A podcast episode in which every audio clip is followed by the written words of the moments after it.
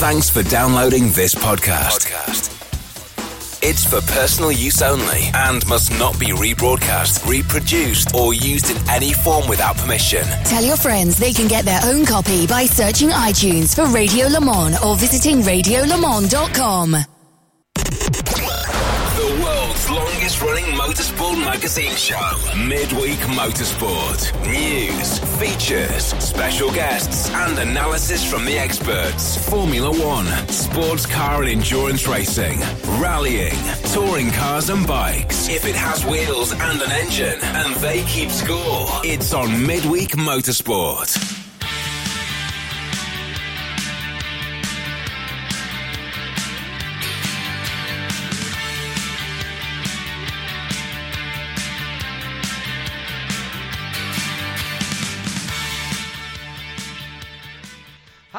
Everybody, and welcome along to Midweek Motorsport. It's just after 8 o'clock on a Wednesday evening, pitch black outside Hindhaugh Towers at the moment, uh, which has an SQ10 outside of it at the moment. Well, actually, it's not, it's two um, SQ5s, in, in fairness. Yes, yes, A silver one and a black one. that's right. One, a black one, which has got all the toys on it, and yours. Yes. uh, Nick Daman is here. Uh, good evening, Nick. Good evening, John. Good evening, everybody. And up in London is our executive producer, Tim Gray. Good evening, Tim. Good evening, John. Uh, Jonny Palmer is also up in London, but he's so far in the background that you won't be able to hear him at the moment. Hello, Jonny. Yeah, I was right.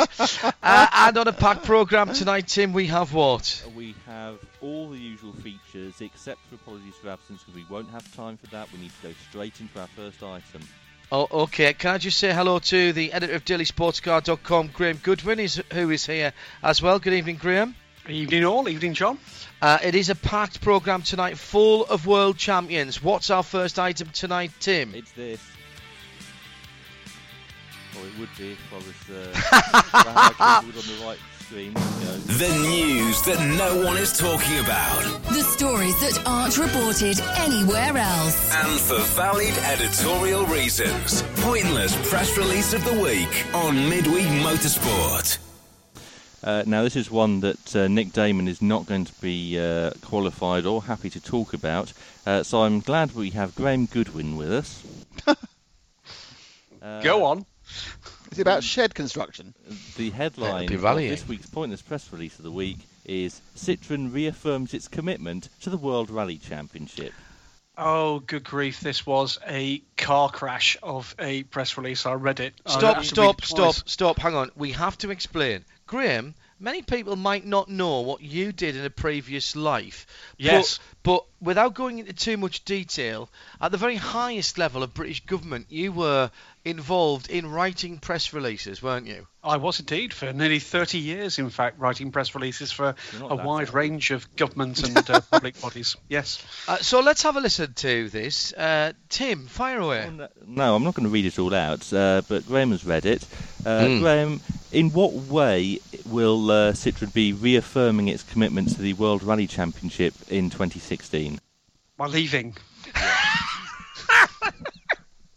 Uh, I, I, I'll just say this, Tim. It took me three times reading this press release to actually understand what actually it was saying, because there's so much conflicting information. You have to really work hard to work out which bits are 2015, which are 16, which are 17, and uh, liberal, it though, just isn't it? looks like it's been written by committee. Uh, uh, in the same press release, uh, they announced that they're leaving the uh, World Touring Car Championship, but not until 2017, so they will still hang around uh, in there for a year. Uh, now, obviously, Citroen is part of the same group as Peugeot, uh, and that, Graham, leads us on to sports cars.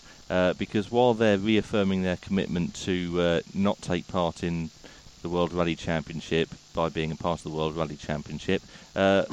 What does that mean for Peugeot's involvement in uh, Le Mans type sports car racing?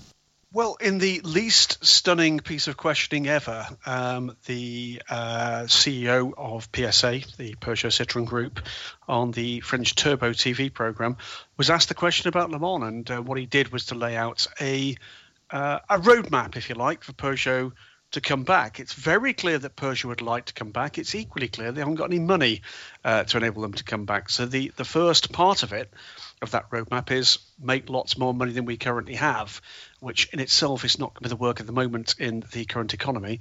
But beyond that, lots of kind of very common sense stuff uh, being said around uh, the kind of cost control agenda, about technology. Uh, but it's very, very clear that if and when they come back, and I stress the if before the when, that they'd be coming back to the WEC and to Le Mans with an LMP1.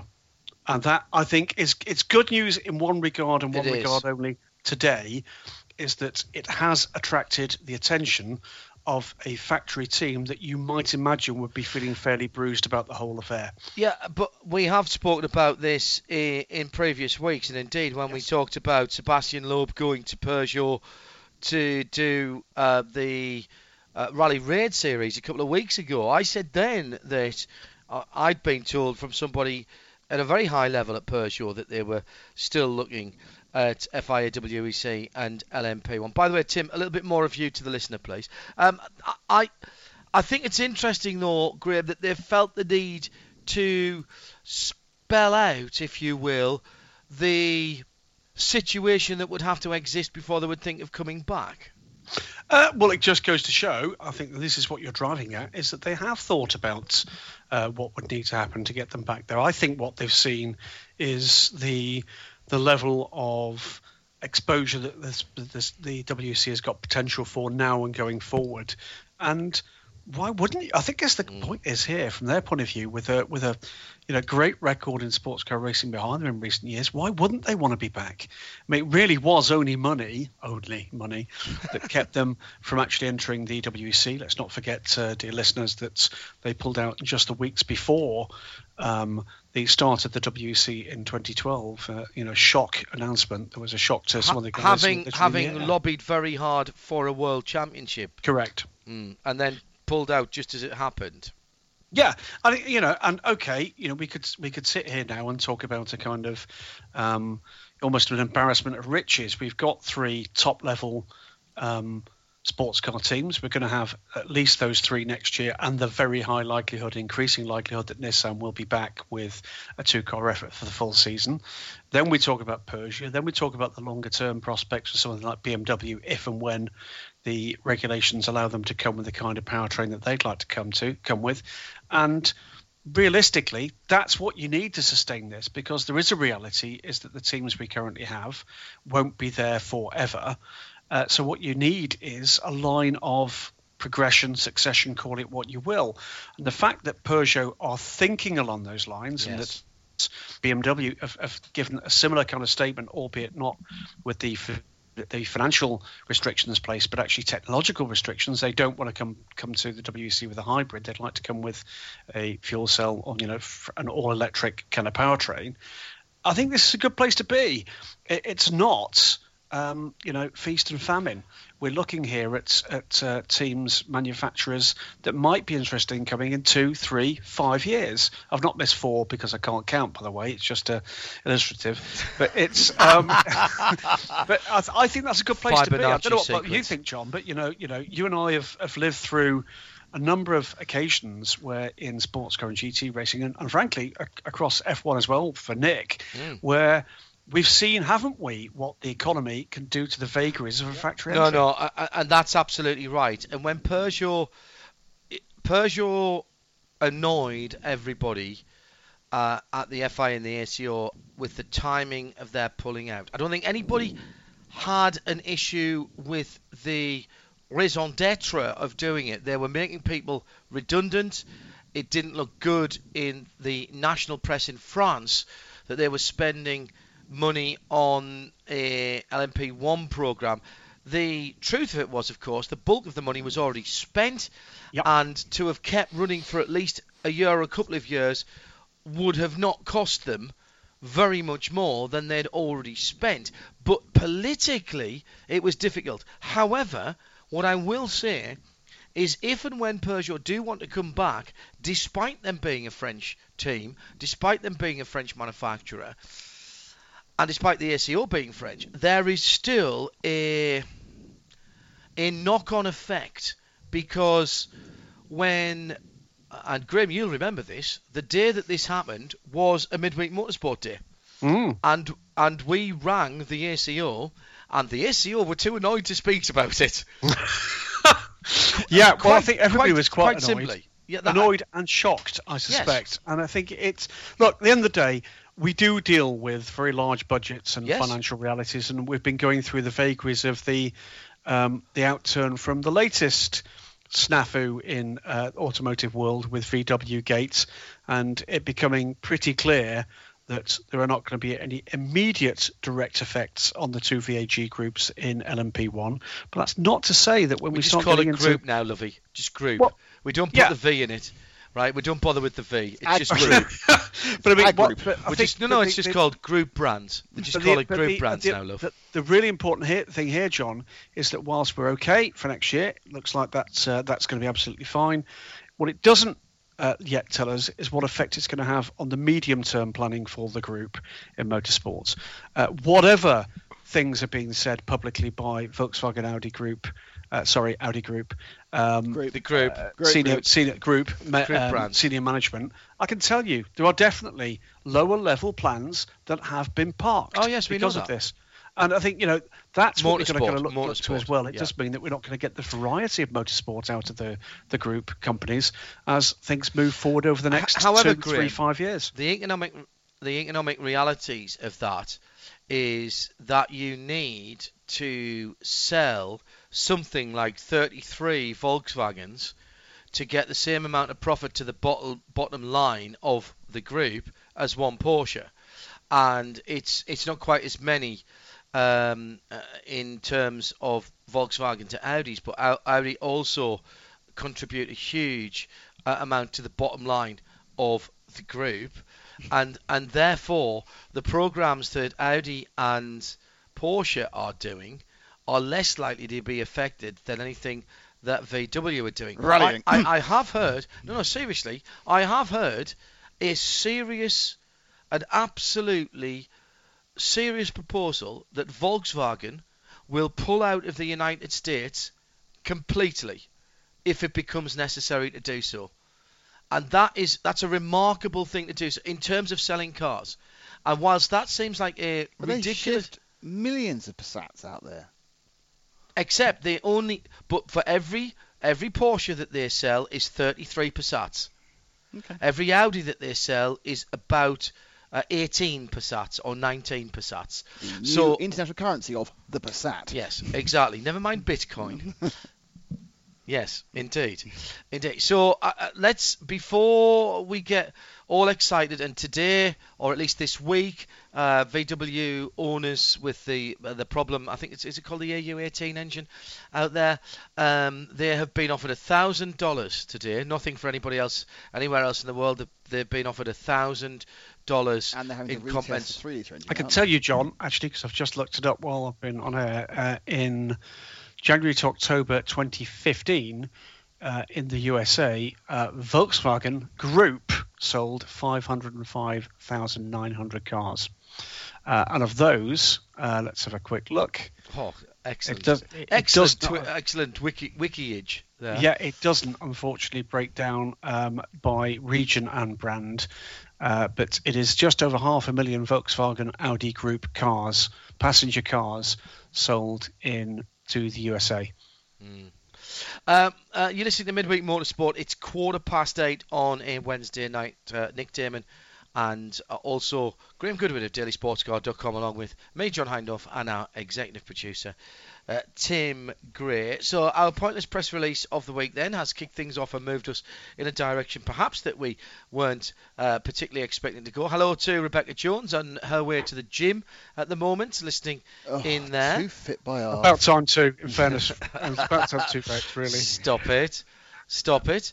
Uh, hello to Rob Jana uh, and to James Boyle and to Alexander Orkin and to Sarah Rigby, who's uh, finished work tonight uh, as well. Rotation says, giving that the. Now, this, this is rotation on at Specutainment. This is not me. Uh, given that the WTCC was pointless already, could it be possible to be more pointless without Citroen? Are there degrees of pointlessness? Yes, I'm not sure. Yes, there are. There's 360 degrees of pointlessness. It has Mm. a point or it doesn't have a point. You have a blunt point. Um, right, let's let's uh, move on. Tim, where do you want to go next? I'd like to go to Bentley. I'd like to go. To, in fact, funny enough, Graham and I are going to Bentley along with Ooh, uh, yeah. with responsible Along adults. Oh, short- it's trip, trip, trip, isn't it? It Ingolstadt is, it Crewe. Absolutely. I was in Crewe. I was in crew last week. glamorous but, European but, location. but that was the, uh, Actually, it's Munich. oh, is it Mun- Cologne, Munich, Crewe. That's uh, Ah. that's our road trip. Uh, moving on, Bentley. What would you like to say about Bentley? Uh, Cologne? GT. Right. new Sni- team? well, Parker Racing. Even Would you like like me that. to talk about it? go on, Graham. Well, it's two cars. Team Parker Racing uh, with two car efforts in the British GT Championship. I have seen one of those cars. Uh, it's been complete for some little time. And uh, there's a picture of it on Daily Sports Car, in fact. Um, and also Blancpain Endurance Series with two cars. That's the really good news at the moment.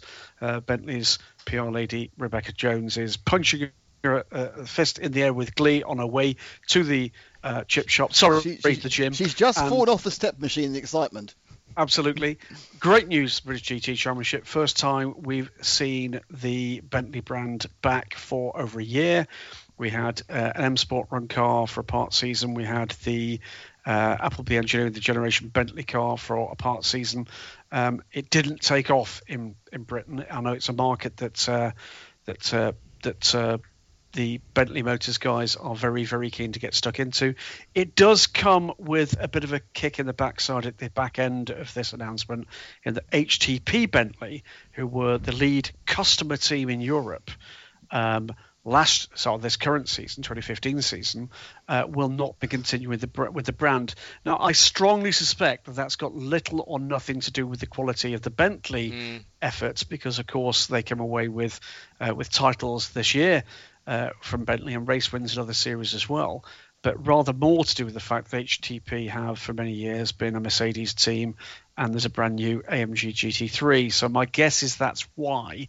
But either way, great news, Team Parker Racing. I think rewards Stuart Parker and the guys for some great efforts in a number of races, a number of series uh, last year with uh, Audi. One, I think I'm right, John, at Spa 24 Hours in the AM class, and uh, I'm pretty certain won the team's championship last year in the AM class for the Blancpain Endurance Series, and will be uh, going up to Pro Am this year in, in Endurance with two car efforts. So really good news for Bentley. Great to see a high quality team taking a further step up the ladder. Uh, very sad that we're going to see the HTP guys park those Bentleys. Uh, let's wait and see what happens with the cars. They had five of them, um, and you know the British GT Championship seems to be moving from strength to strength. I, spec- I suspect, Graham, that we will find out more when uh, we go to Bentley. Although, in fairness, when the responsible adult went uh, to the Bentley end of term uh, party or celebration last year, and the HTP uh, deal was mentioned there, there was an embargo on it, um, which most people managed to keep, um, uh, including um, the, the responsible adult. Uh, we may well find out about what's happening next year, but we might not be able to talk about it either. In fairness, Uh, I'd actually heard it wasn't embargoed. It's just that uh, that the responsible adult was a bit irresponsible that night and couldn't remember what she'd been told. no, that's absolutely blimey. not true. I'm going to say that right now, and and, uh, Well, he's safe in his shed many miles away, I isn't know he? it's a, I, I got my wire's been pulled back towards the USB. I'm, I'm what a shame we'll never hear from uh, Uh, Graham Graham again. Goodwin ever again. Ever again. Oh, he's gone. He's gone completely. Oh, Is, he, is he still there? Uh, oh dear. Uh, you're listening to Midweek Motorsport, coming up to 20 minutes past eight uh, in the evening at Specutainment at Radio Le Mans as well, of course. Uh, and uh, one more story before we move on. I think uh, Tim on to our first guest. Have we? Oh, sorry, I thought you wanted to, to do something, or can we go straight? Right, well, in which case, the technology is with us, uh, and I am delighted to say then, we, we promised tonight when we, uh, we were previewing Midweek Motorsport, we would have a show of world champions, uh, one still to come later on uh, in the programme, who I spoke to earlier on in the week, but joining us now on the telephone, I'm delighted to say is an absolutely crucial member of the Porsche LMP1 919 hybrid team, uh, and indeed the man I would suggest who was uh, an important part of the success of the World Drivers' Championship this year, championship this year on the 17 car. We've spoken to the drivers. It's about time we heard from the guys who made the cars run. Good evening and welcome to Midweek Motorsport to Kyle Wilson Clark. Hello, Kyle. Hi there, how are you? I'm very, very well. Uh, first of all, congratulations uh, on behalf of, of all of us uh, to you and everybody who doesn't often get seen behind the scene. I, I, I know you're going to say it was a big team effort, but that's absolutely true, isn't it? Oh, it's absolutely incredible. Yeah, it's a, it's a massive team effort to get to what we've achieved here now. It's been a lot of hard work, uh, many, many hours, days testing, travelling to racetracks all over the world uh, to get us into a position where we've uh, we've come away as world champions. Looking back, it is quite remarkable to think that a year before you guys wrapped up the drivers' championship in Bahrain, you were you were clocking up only your first victory in the comeback year, and this is only year two.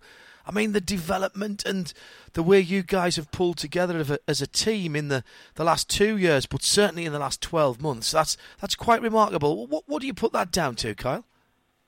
Well, I think it's just down to uh, incredible hard work and a dedication to wanting to make it succeed. Um, I think, as you, as you mentioned, it's a massive, massive team effort. And you really get that sense with, with a team. I mean, I'm only joined them uh, the start of uh, this year in January, and I've, I've, been lucky to see them grow so much in in this short time. You know, I've I've only been with the team now for 11 months, and you do really get that sense it's a young team, um, and they're working incredibly, incredibly hard to to make sure the results come in. And yeah, the results have paid off. The the drivers that you've been looking after on the the 17 car Timo yeah. Bernhard, well, needs no introduction. And both Indeed. the other two, Brendan Hartley and Mark Webber, have described him as the glue that's put that together. How important, from your point of view, on the other side of the pit lane, is it to have someone like Timo who knows which way is up, if you like? Well, I think experience goes a massive, massive long way. Um, it's being able to remain calm, uh, knowing times when endurance racing it's, it's not a sprint race, even though I guess we are almost at a point now where all our races are sprints of, of some kind. But you do need to understand to be sympathetic to the machinery you're working with, uh, understanding how the, the, balance is going to evolve over a longer run, over a, a, race like Le Mans, for example, where you're running in the heat of the day, in the cold of the night, in the day, in the light, understanding those parts of intricate details, um, which you know, only comes with experience, having been doing it for many, many years. And, you know, I worked with Timo several years ago, and um, he's he's got an intimate knowledge of all of that, and has got yeah, specific, under, fantastic understanding of endurance racing. And the two Antipodeans that you've worked with, the Kiwi Brendan Hartley and the Aussie uh, Mark Webber, at opposite ends of the driver experience spectrum. Brendan still very much starting out on his career. Mark's pretty much done everything, including, of course, everybody looks at his Formula One career, but let's not forget where he started in sports cars and, and in Formula racing before that, and here in the UK in Formula yep. Ford. I remember that very well indeed.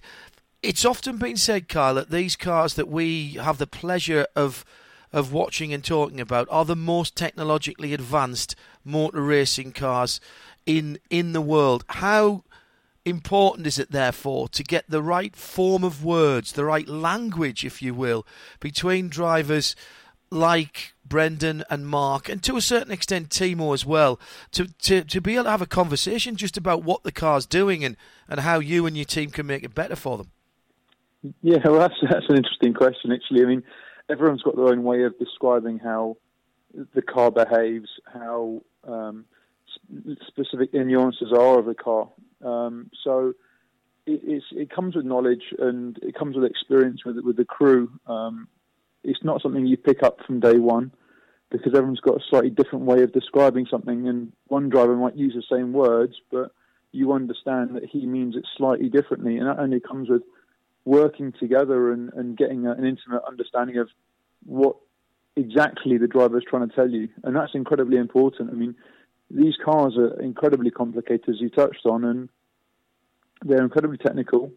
Um, everything's highly interlinked with each other in terms of energy management um, and those kind of things. That yeah, it's it's not a straightforward puzzle in some ways to get the the optimum optimum out of it. And that's the key getting the optimum out of it, uh, absolutely wringing every last piece of performance because the competition this year, a lot of people would look certainly the second half of the season, and, and, we'll talk about what it takes to put together that sort of four race winning streak that you guys did in a moment. But it was by no means, even when you guys were winning those four races, you weren't winning them by three, four, five laps.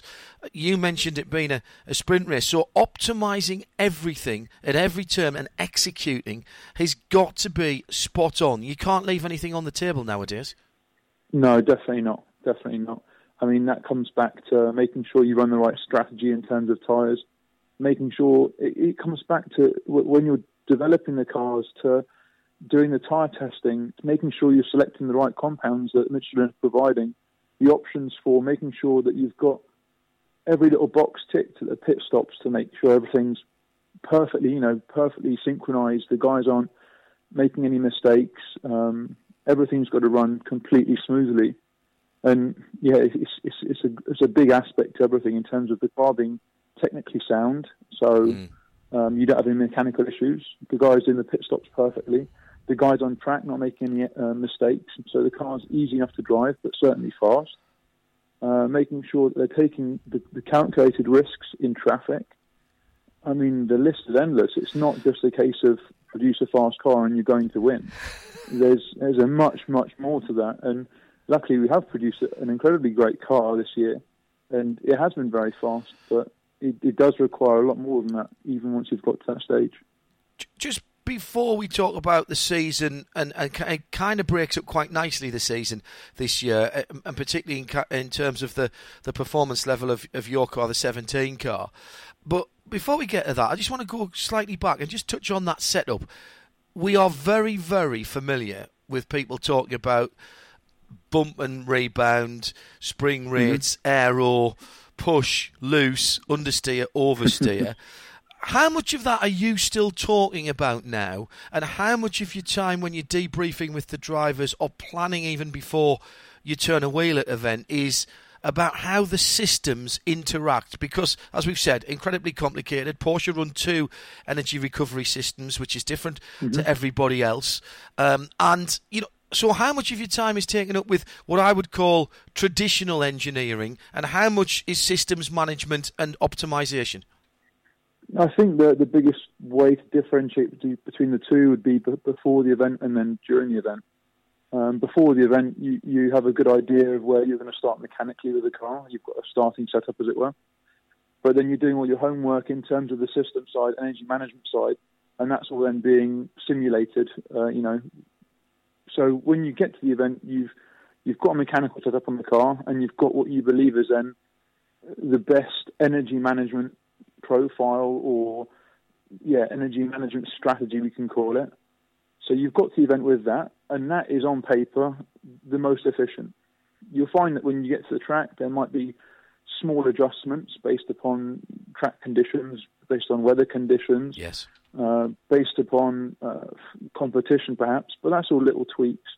Um, so you'll be doing that, but I think then refer back to your sort of more nuts and bolts engineering of the setup of the car, that obviously has, a, has, a, has an impact as well. Making sure you're you're running the correct aero level. Perhaps you've done a compare between two cars. Making sure you're still doing the correct tyre compares. Making sure, yeah, there's all sorts to it as well. Yeah, I mean, I try and split it up in, in between the two, and um, I don't think there's one clear answer between the two. But um, yeah, it's uh, it's definitely a puzzle when you try and piece it all together. And not a lot of time in the WEC. What four hours of, of free practice, and then you're into qualifying, and and immediately you're into qualifying into tyre allocation as well. So four hours of practice to do all the stuff that you need to do. That is actually quite a compressed timescale. I would have thought. Yeah, it sounds like quite a lot to some people, but when you then got three drivers um, so you split that time amongst three drivers to get them all up to speed, um, to have relevant test items, and to do the test items cleanly. um, you are quite kind of hard pressed, especially when you compare, say, Bahrain, where we've just raced now, where um, one of one of the test sessions was equivalent to the race start time, yeah. one's equivalent to race end time, so that's useful. Very. But free practice three for us was out, was completely out of the window. So you're driving in conditions that you're not actually going to see in the race at all. So you need to try and work out how that balance of the car that the driver gives you, how that relates to how it's going to be in the race. So it's not that straightforward in many ways. Yeah, you, are right. It's not that much time, even though it does sound like it. That's a We've good got point. a lot of items to cover. I hadn't thought about that, having to think about when those free practice sessions are and what you can do that's relevant in those times. That's very that's yeah. a that's a further complicating factor. Um, add to that, there's been a couple of circuits this year that kind of haven't behaved as we expected to. Um, obviously, there's been weather involved as well, but even taking that into consideration, certainly uh, Fuji and Shanghai, the track surfaces didn't behave as we've seen them behave in the past, and that, that just throws another joker into the pack. Yeah, most definitely. I think the biggest thing that you said was, was the weather. Um, with the energy energy management side of things, you, you, need to be smart, and all the sessions that run so far were in the dry. So I know as a fact how difficult it is to get the car to then operate at the high level in the different weather conditions. So especially in the rain, for example, having not practiced it, going straight into the race starting the races behind the safety car, both those races actually behind the safety car, yeah, it, it does throw a, a, another aspect to it all. And then we've on the pit side got to make sure we've got the car in the in the correct condition, and yeah, we adapt to the to the changing conditions as much as possible. I said we could relatively easily split the season up into three parts, not necessarily three equal parts. But the first two races of the year, Silverstone and Spa, probably didn't go exactly to plan uh, after no, you went and joined there at the, as you say, at the at the start of the year. I can't imagine that after the first two races you would have thought that you'd have been where you were. Talk about the frustration of of those. Don't expect any trade secrets, but just you know wh- where you were after Silverstone, then going to Spa before you went to Le Mans. Yeah, well, I mean, Silverstone, as you say, we were leading the race at the time. Um, it was all going very well unfortunately, we had uh, issues with the gearbox, which um, took us out of the race, and, and, we had the first first race with DNF. Then, not scoring any points obviously uh, makes your life harder for the rest of the, uh, for the rest of the season. Um, going to Spa again, we had we were leading the race again, second time round, and had some issues again, and we um, we lost quite a bit of uh, time making an unscheduled stop. Um, luckily enough, we still managed to finish the race. We finished on the on the podium with a P3, which was a good recovery. Um, but having displayed good pace up to that point, it was very disappointing not to be, yeah, not to be certainly higher up the, the podium. Um, so yeah, that that was frustrating. But then going to Le Mans, bearing bearing in mind we had had two non-ideal results, our result or our target was really really clear to make sure the car made it to the end, and uh, we we didn't have any downtime, and we managed to do that. Uh, we got a P2 at Le Mans. Uh, we'd like to have ended up higher up, but luckily it was one of our sister cars that won the race, and uh, yeah, we're incredibly proud of what the Car 19 guys did there. Is it is it fair to say that? we see the drivers more often than we see you guys and the rest of the technical team. We see their frustration and their disappointment. When you are preparing for what is undoubtedly the biggest race of the season in terms of how many people watch it. It's also, let's not forget, a double points race for the championship. Mm-hmm. How hard is it for you to pick yourselves up as a squad to be able to go to what you know is going to be the hardest week and a half, two weeks of your year when you haven't had the results that you perhaps your pace deserved in the first two races? Well, I think you, you said it exactly there. When our pace was was at the level it was, we, we had high expectations. We we knew it was certainly possible. So it just meant that we had to come back from each of those races, really analyse what had gone on, and, and make the correct changes to make sure that we were back at the level where we expected to be and wanted to be. Mm. So um, yeah, I think this this level of motorsports, I mean any level of motorsports, you're only as good as your last race, your last championship, and you, you need to make sure that you're fully on top of things to make sure you do get those those decent results. One or two little detail changes to the car across the season. Of course, at Le Mans, we, we expect that.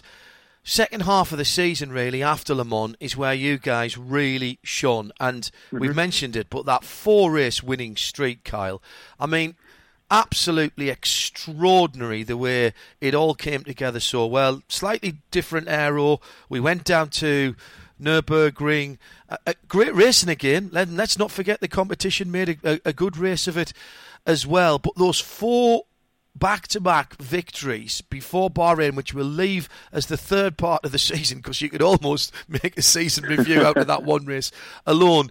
Um, that must have been, first of all, very satisfying just to see the results, but the manner in which you achieved them, because your competition pushed you very hard, particularly in Shanghai. Tactically, they they pushed you into a perhaps almost into a place you didn't want to go, but you did get four race wins on the bounce. Tremendously satisfying, I would have thought.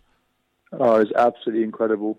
I mean, the first race after Le Mans Nürburgring, um, first time we've returned to Nürburgring for endurance racing for, for many years and uh, to take home a, a Porsche 1-2 was, I mean, that was, we were over the moon. Having come away from Le Mans, having, as you said, brought a new aero kit uh, to, to, the racetrack, having demonstrated how superior, superior we were, and to come away with a 1-2, I mean, that, that was that was fantastic. Um, and then moving on through to Austin, the guys did a fantastic job. The guys of Car 18 were incredibly fast. Both Porsches up at the front. Unfortunately, they had issues. Um, but we were there to to take up take the lead and, and, and take the win there. That was the second one. Uh, the third one in, in Fuji uh, was was tricky conditions. We mentioned already. We started behind the safety car. Really, really tough weather conditions. And um, yeah, we came away with the win again. Um, and then Shanghai was in the fourth one, and it, felt like it was an absolute dream. Um, and well, our target was really clear after Fuji. Um, how we could potentially win the championship. We had to get pole at every race we went to, and we had to win the race as well to really take the fight to Audi. And that's what we did. We, we got maximum points, um, and yeah, things couldn't have gone any better until that point. I thought tactically the, the battle that you had with the, the seven car um, at Shanghai, particular, was enthralling. I mean, great speed on the track from both of you. There was some side by side racing, but tactically, yeah. I mean, uh, uh, give the competition its due. From my point of view, they pushed you very, very hard there, but you reacted and, and you had. Now, I am not sure. Feel free to, to not answer this, but I'm not sure that was your plan A as we got towards the end of the race. Did did Audi push you into a place that you perhaps hadn't expected to be? No, I think I, I wouldn't say we got pushed into a place. I think in terms of uh, tyre strategy it is relatively straightforward when conditions are just improving. Um, things become a lot more complicated when weather, weather's playing a stronger part yeah. in terms of drying and then heavier rain again and then drying because you can really get caught out and if you're at the wrong time coming into the pits based upon where you are in your fuel tank, it can really catch you out. Yeah. So this was a little more, a little straightforward in terms of conditions were just improving throughout the whole race. They made the jump. They had to make the jump because they were behind and, and had had to try something. And as soon as we saw what they'd done, we could, we could adapt accordingly. And I wouldn't say that they, they pushed us into a place we were uncomfortable with. I think it was we had nothing, no risk to take at this point, and we're able to to monitor it from a further afar and and make and, and take make will we'll make the right decision afterwards. I'd say. That brings us to Bahrain. The mm. the manufacturers championship, the world championship for makes, is already in the pocket. Porsche yeah, have got right. that. That's a great car sticker. They've got the Le Mans winning sticker as well. That's that's pretty good too. It hasn't, however, been as you mentioned a completely seamless and perfect season. A couple of little reliability niggles, um, some on the more traditional parts of the car, like gearbox that, that you've mentioned. Uh, we had that f- now infamous Juliet Six, whatever that means, and we still don't know. I don't expect I don't expect you to tell me either. But that was on the 18 car at at COTA. So you come into Bahrain. It's a pretty simple piece of arithmetic for you guys, and you went out and won the pole position. And people might people might think that that was oh, what? Why put all that effort into there? One or two, even some changes on the car to ensure you've got pole position there. But that one point was crucial in terms of where you could then finish the race if you had any problems. And of course, that point you didn't know what was going to happen. No, you, you always run assuming, well, you try and cover eventual, every eventuality. I mean, with this racing, nothing's as straightforward as it, as it can be. um, and we, yeah, we really found that out the hard way in some ways. But because we did our extra work, we'd, you know, consolidated some pole positions early in the year. And look how many few or how few points the, the, the championship came down to, just five at the end. And if you look at how many pole positions we had, then that obviously plays a, a big part of it. Yeah, exact, exactly true. Uh, I mean, I could barely breathe in the commentary box. I have no idea what you guys were feeling after 17 laps when Timo comes in with a, a car that's not moving very well you obviously can see the telemetry. He can give you feedback, and there's there's a throttle problem, a throttle actuator problem. Um, exactly. Yeah. Uh, you know, uh, it's not a cable probably nowadays, but you guys immediately have to go to work and fix that. And the question, I mean, you can't practice for every eventuality, Kyle. So how do you? Th- that problem there, how do you go about assessing it and solving it and getting the car out in eight and a half minutes as you did? Well, yeah, you you're analysing what's gone on before the car even comes in because you don't want to come in un, until you know it's something that it's go, you can fix in some ways. Mm. But obviously, with how much we were limping right then, we were completely down on power. So we had to come in. Um, the guys assessed the problem. They'd seen roughly which part of the engine or where the issue was. They got to work straight away, um, found the issue, and um, they came up with a solution which, in all honesty, we weren't sure would get us to the end. Now, did, now I, am going to ask the question. Forgive. Yeah. Did it involve tie wraps? I'm, I'm, not going to. I'm not going to deny that, but um, it was definitely not the most engineered engineered solution, and yeah, it, it was. Um, yeah, it was a, definitely a hair-raising moment. To, to well, I'd say quite the reverse. The I think that was the perfect engineering solution. Somebody assessed the situation and good old fashioned 21st century logic and old fashioned, proper old fashioned endurance racing. What can we do to get this car back out again and start ticking yeah. off some more laps? If we have to make another fix, let's think about that. And I'm sure that's exactly what you were doing as Timo went out eight and a half minutes later, you were thinking, right, if that happens again, what can we do to yeah. make a longer fix? But he's buying us some time. And my goodness, he went and did a 31 lap stint that was extraordinary. So at that point, oh, yeah. you guys have. You've seen the problem, you've fixed it to a point, fingers perhaps a little bit crossed, but then after 31 laps, do you are you almost breathing a sigh of relief at that point? No, there was no sigh of relief till the checkered flag. I tell you that much. It was uh, it was yeah really touch and go the whole way through.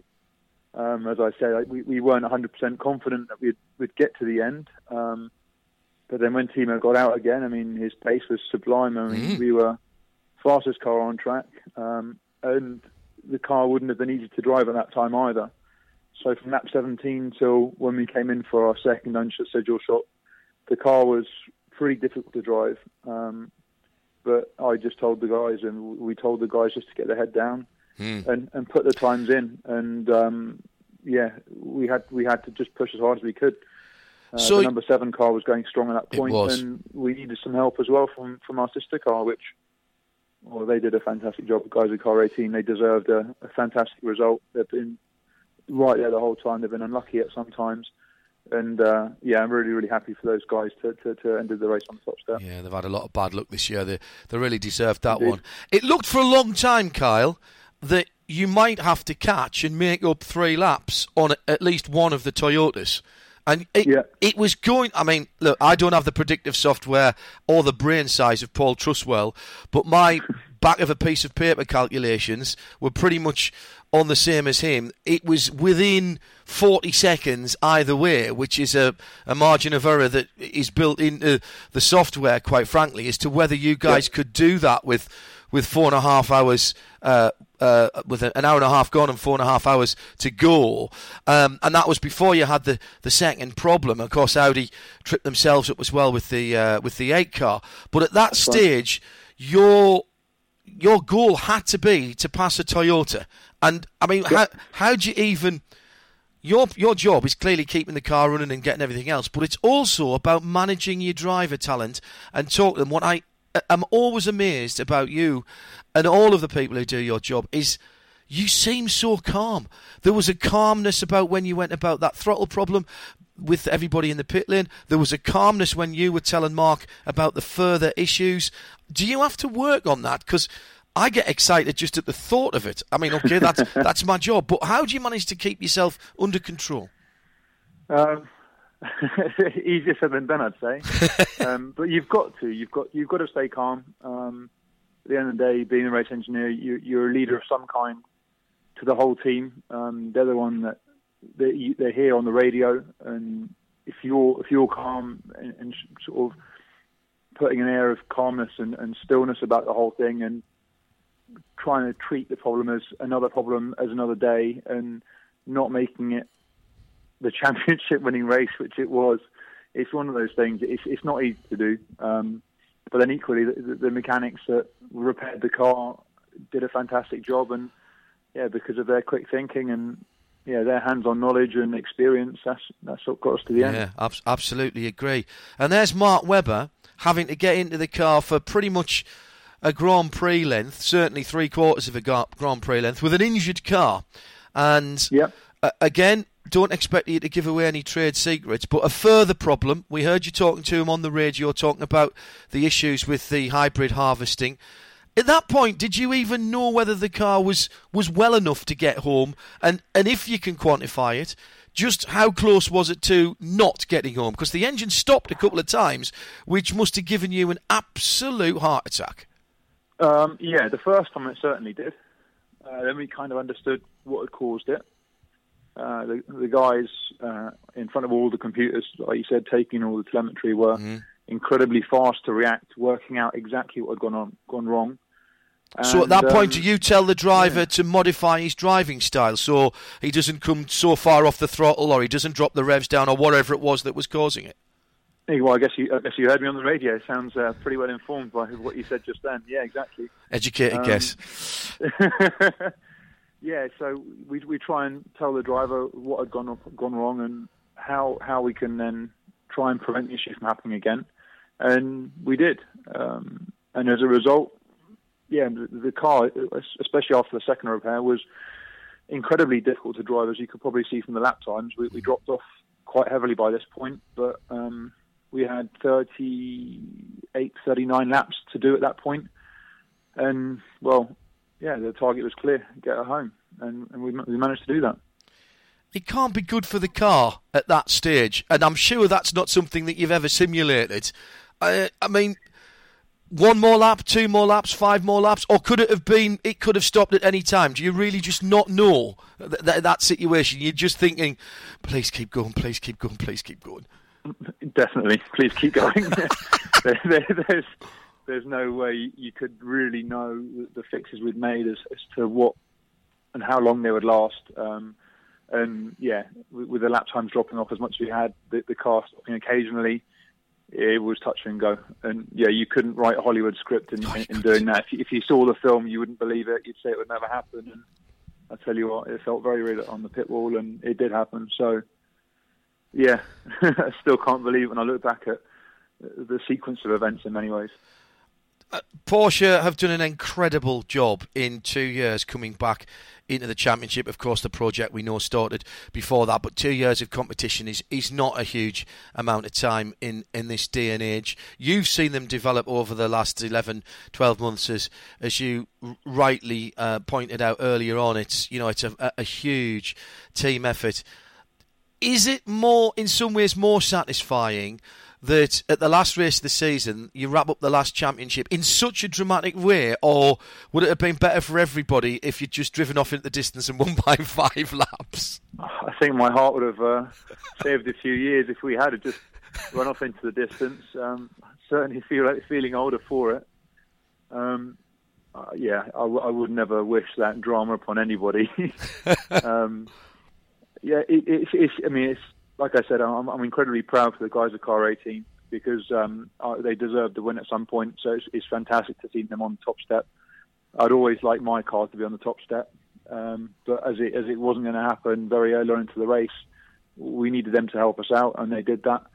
Um, but yeah, you could never predict or, or want that much tour. I certainly wouldn't, as a as someone who's attached to one of the cars. I guess as spectators or fans of the sport, it's, it's fantastic and makes a, a great story. So um, I think it depends on which side of the fence you sit. Well, I tell you what, mate, I, I have no idea how you were feeling because I was hyperventilating like mad in the first hour or so, and then again, right at the end. It's a tremendous story, like you say. Um, write the Hollywood script, it would get re- rejected for being too fictitious. A phenomenal first year for you. Uh, with Porsche, uh, like I know that there's no off season, the work's already started for next year, Right. and I, I suppose you, like everybody else, are, are looking towards that already. Silverstone is not that far away, 140 odd days before the cars are rolling again, and a, a season for you guys that will consolidate what you've had this year. And you must know that there's there's new cars and new technology coming from your competitors, so you can't rest on your laurels, can you? Oh no, definitely not. Um, we, it just means we need to be sharper in all the things we've learnt this year, um, in terms of strategy, in terms of operation side of things. Um, if we're sharp on all those things, perhaps we can take it back to, to our competitors again. Um, but yeah, as you as you mentioned, they'll be bringing new cars. Um, we, we've essentially got the same car, uh, albeit small changes as you always imagine. Um, but uh, yeah, we're, the ones to be chased at the moment, and they, they need they need to up their game to, Yep. to to bring it to us in some ways. So yeah, it's not going to be easy. But They've got a lot to learn as well. They're changing technology types, so um, Yes, good point. yeah, that that always has a, has a small impact in, on how you, you, you operate. And um, we've got uh, one solid year of understanding under our belt, and it means that we can then work on some of the smaller, finer details, Yep. And hopefully still maintain big gains from those smaller details. Um, because yeah, that's what will keep us ahead. Yeah, that you've perfectly anticipated what was going to be my last my last question to you, Kyle. Uh, you know, is that where the the big gain? We've seen ridiculous gains in in lap times this year. Got a feel for people like Toyota who, you know. Beat their own lap record, I think, at Shanghai by two and a half seconds, and were fifth and sixth. I mean, this is extraordinary times for world class, world championship motor racing. You you have now got a year under your belt with eight megajoules. You can't increase that. Is it now just about understanding what you've learned this year, putting it into practice, taking it forward, and, and literally honing everything to 99.999999% of, of, of its optimum? Yeah, I mean, we thought we were there or thereabouts anyway. So just means you have to look that a little bit harder, um, look for the small gains we can have, and make sure we're, we're incredibly sharp. You know, like you say on, on, on strategy, uh, making sure that well the car's fully reliable because that that could have cost us. Um, We had a couple of issues that did cost us this year. And uh, yeah, if that if that wasn't the case, I think we'd have kind of run away with it a little Yes. earlier in the season. True. So if you do look at it in that respect, um, reliability when you've got a new car is always harder. Um, you're still learning a lot, and if we now have one year's racing under our belts, um, we should have had a, a lot of issues sorted, and where our competitors may may struggle a little bit with it. Brilliant. So um, yeah, there's a lot to it. pass on our best to everybody. Um, I hope you realise that the the quality of the uh, of the entertainment that uh, you and your colleagues, as well as your competitors, of course, have, have given us this Indeed. year, but also the appreciation I think that the the wider audience have uh, for you, everybody else on the pit lane, and the guys and ladies who work so hard in getting these uh, fabulous machines out so that we can be entertained. Kyle Wilson Clark from Porsche, thank you very much indeed, and congratulations on being part of a World Championship winning team. Thank you very much. Noticias en español. Ole. På Midweek Motorsport. Very exciting. Very nervous, didn't he? Tim, Mi malteada trae a todos los chicos la Dadford Road, y a ellos les gustan. Es mejor que las toya. Demonios, mejor que las toya. Te podría enseñar, pero te tendría que cobrar. Well, we've gone back to 1981. Was there anything about the tie wraps that Kyle was just talking about? I love tie wraps. You No. do, Didn't don't mention you? the four pound lump her. No, we've gone back to 1981 because there's Toyah twice not wearing her bra. Okay, Why? In the Dadford Road. right. On the Dadford Road, On the yes. Dadford Road, Toyah is there without her bra. Uh, well, that's a mystery. It's a mystery. yes, indeed. Oh, she wants to be free. This is uh, the story of uh, Force India's new test driver. Is it? Yes. It's not Toyah then. It's not. Alfonso Celis. Right. This is not how news in Spanish works, Tim. Have you not? Well, you weren't guessing it, were you? Well, I think we were. I think we got absolutely complete the whole correct. point is that we never get it, though, isn't it? You've. Uh, th- we get is- no, Yeah, we but- get the underlying current. You usually get the underlying current of uh, the news in Spanish, but you didn't realise that uh, You only gave us two lines. I gave you an entire first verse. It's a song now, is it? Yes. Going My milkshake brings the boys to the. Dadford Road. Really? Is that what, uh, Astor, what was his name again? Alfonso? Was that it? was Kellis. Very Yes. good. Kalis. Oh, do you know? Kellis. I'm sorry, but I'd like to point out that any musical references post 1999 are pointless for me. Yes, clearly. Once once Oasis split up, that was it. uh, that That's was when I started taking notice again. 1998. Um, let's move on to Formula One. Uh, young driver test. Yes. That's great because they can all test their cars, but no one's allowed to know what they do because it's all behind closed doors. Uh, yes. Because the 12-hour Pirelli Let's Play with Our New Purple Tyres test uh, come on Tuesday. So it's all behind closed doors, so you know nothing. Well, I, I no one will know anything because it won't be officially, and uh, so people are paying money to test the cars, which they can't then kind of capitalise on. That makes sense. Uh, so moving on to Formula One and engines. Yes, and the return in spirit of Max Mosley. John, what did Max Mosley used to do as his plans to get his own way? Shout very loud and make a big noise over here so that something could happen over here. What he would do is he would make a really extreme statement, like for example, We're I going to going. stop you having tyres on the car. Yeah. There will be no tyres on the car whatsoever. Well, you can't possibly do that. All right, you can have four tyres for the weekend. Yeah, okay, thank goodness. Oh, great. Thank goodness for that. We're not going to let you have any engines ever again. Oh, oh no, we need engines. No, no, no. Well, it'll be like Fled Can we have a V8 then? Yeah, a V8's fine. We'll that's fine. thank V8, that's yeah. great, yeah. So the FIA have done that again because uh, only a week ago they issued a uh, uh, a tender for people who make normal sort of engines without hybrid power chains, and they got four bids in to make a 2.5 litre engine from uh, amongst AER and Ilmor. And then on uh, uh, Tuesday, uh, the Formula Strategy Group and the Formula Commission said, no, we cannot have those engines. But the FI had wanted those engines to save money and to make engines more available for smaller teams.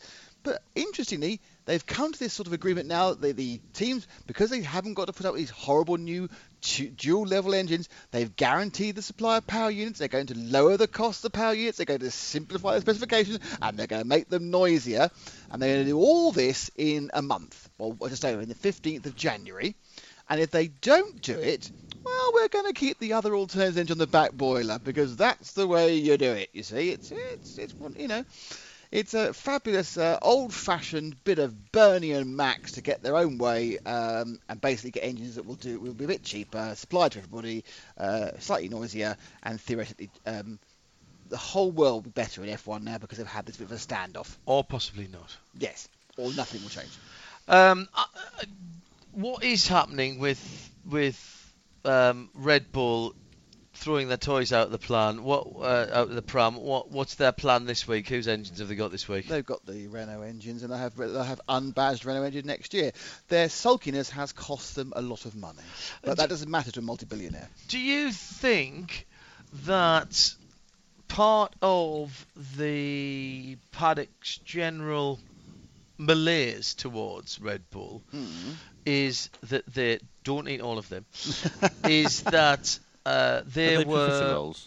No, no gingerbread biscuits. Yeah. Kersley Cushy, Huh? the Fifi News. Sorry, that's all. um, th- th- they were effectively they were the scabs. They were the blacklegs. They They, were, were, the they- ones who broke up the Formula One Teams Association by taking the filthy lucre from Bernie, weren't they? Basically, no one likes them. They didn't Right. like them because they were they were blacklegs, and they didn't like them because they were successful. And they I was like using them, that as a. I, I didn't and they didn't like them. mean that. but- to and they didn't like them because they were completely non-gracious. And they didn't. And then no one wants to do work with them because they just dropped their partners in the um, the doo-doo. So they have reaped what they have sown, Okay. um, Uh, y- and it's you- cost them money, which interesting, obviously for them, isn't an issue really. all right. Uh, Naughty you boy to- news. Oh, very quickly, Yes. yes. Uh, Dan Ticktum has been a naughty boy, as I- uh, we reported before, and uh, now he has been banned from motorsport for two years. Yes. So you have to NASCAR. Boom. Uh, Did he, like, did he like pass 13 yellow flags, two red flags, a safety car, and someone else to hit this guy? uh, yes, he once he'd uh, overtaken the entire field to get himself up to third. Uh, he was then going around Woodcote and decided to take another car off onto the grass before rejoining, speeding past the remaining uh, car in front of him and the safety car and uh, going into the pit lane. Excellent. And it's good to see that he managed to get MSA Formula in the news for all the right reasons. Let's have 16 year olds driving more often. so Uh, really, the only thing he didn't hit was the safety car, just like in. Then he Days got of Thunder. back, he, He- stole his friend's he would- moped, went down the shop, did some shoplifting. He would probably have uh, hit the safety car as well uh, had uh, he not been going into the pits. Uh, the other naughty boy, uh, Jordi Gené, What's George he done? is hardly a boy. he destroyed. He's not a boy, no. He destroyed uh, Rob Huff's uh, weekend. No, Rob Huff just wins everything in Macau. That's what he does. That's that's always the script. until Gené took him out. Where to? The, the nightclub got, got a bit you know, worse for wear, Did couldn't hold drive, hands? yeah. And basically came out, oh, I can't drive, said Huffy, I can't drive, oh no, I'm just can't even focus. Heavy night with Yordi. Uh, the crash took out more than half the field. That's a smart. Hang on, that's just a normal crash for Macau. Mm. Yes, that's true. But this one wasn't at Lisboa. This one was uh, at the left-hander at um, I've forgotten which corner it is now. Um, dangerous. It's not called first corner, Jonny. It is the first corner. It, it's called Fisherman's Bend or something. No, having, that's heard, the having last now, corner. having now officially Fisherman's heard Jonny in the background, I need to ask a question. Has Jonny left your house since last week? No, he hasn't. Since am I am I on this one? You are on that one. Since which which, Well, which turn him time? up to us then. How, when was the last time you left Tim's house? uh, 1854. Thursday morning. Yeah, he says Came, that. I came back Friday night and I've been here since Saturday. Grief. There's there's no way of Are proving you actually that. paying rent? He ought to I, I think be. he wants me to. So That's far I've Jonny been Palmer away and with it. Tim Gray who are up in London. Nick Daman and Graham Goodwin is still here as well, aren't you, Graham? I most certainly am. Right, and there'll be more from them in the second half of tonight's programme. Midweek Motorsport. Time. And while we swap ends, here's what's coming up. Uh, well, if you're watching uh, and uh, watching BT Sports tweet in the UK, their halftime report uh, all came from last night. So I could do last week's just to keep us up to date with them, but I'll not. I'll tell you in the next uh, 60 minutes of the programme, we'll have another world champion, an exclusive. A world exclusive here on Midweek Motorsport. We'll have our Man of the Year awards, which will include Jonny Palmer's submissions for the first time for our Irish Spec Man of the Year show, and more of your tweets at Specutainment, at Radio Le Mans. Uh, and oh, there'll be more news as well. It's all to come in the next 60 minutes here on Midweek Motorsports.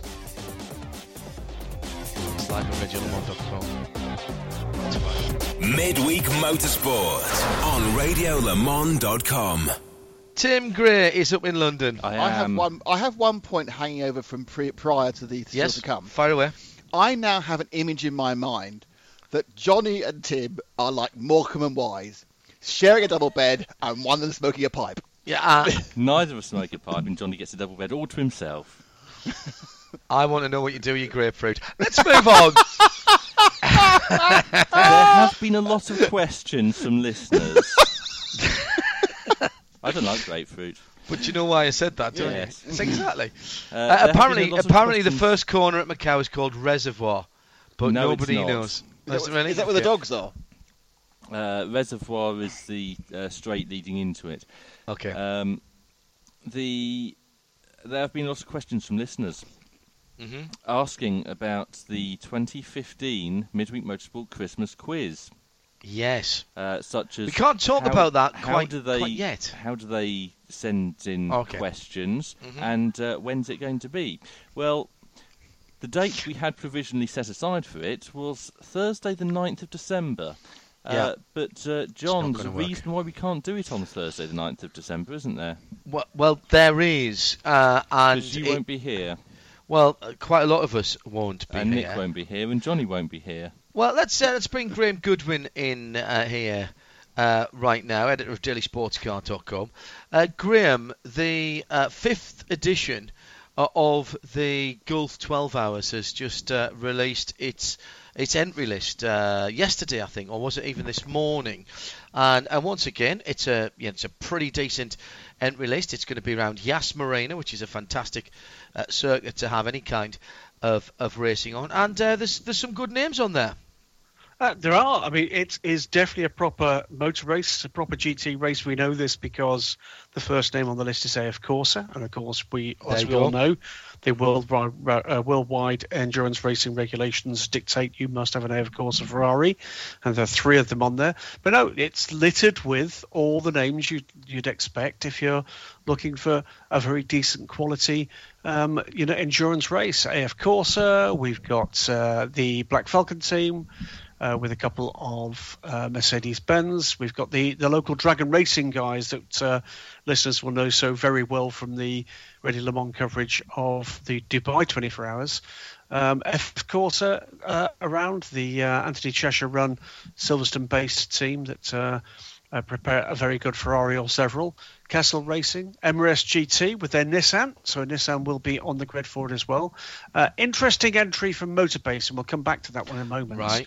Um, and and then the gaggle of John's favourite racing car in endurance, which is of course the Porsche Cup car. Oh. Uh, so I think it's going to be quite. Uh, uh, uh, it's going to be another good mix of Cup class machinery we know is quick and very very reliable, lots of GT3 cars, and a couple of those Wolf CN cars that can provide some real pace.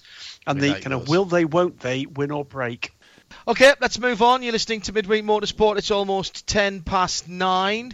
Uh, now, earlier on uh, this week, uh, I managed to get a quick word with another world champion.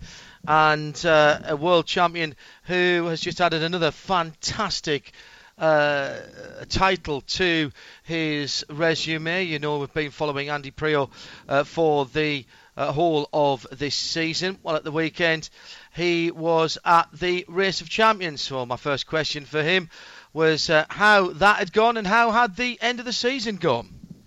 you know, we ended the season on a high. We won the last ELMS race in, in the Z4 in in, um, in Estoril, and, and of course, uh, just hot off the off the press, the Race of Champions win for the Nations Cup, which was uh, absolutely awesome on uh, Friday night. So I'm a happy bunny.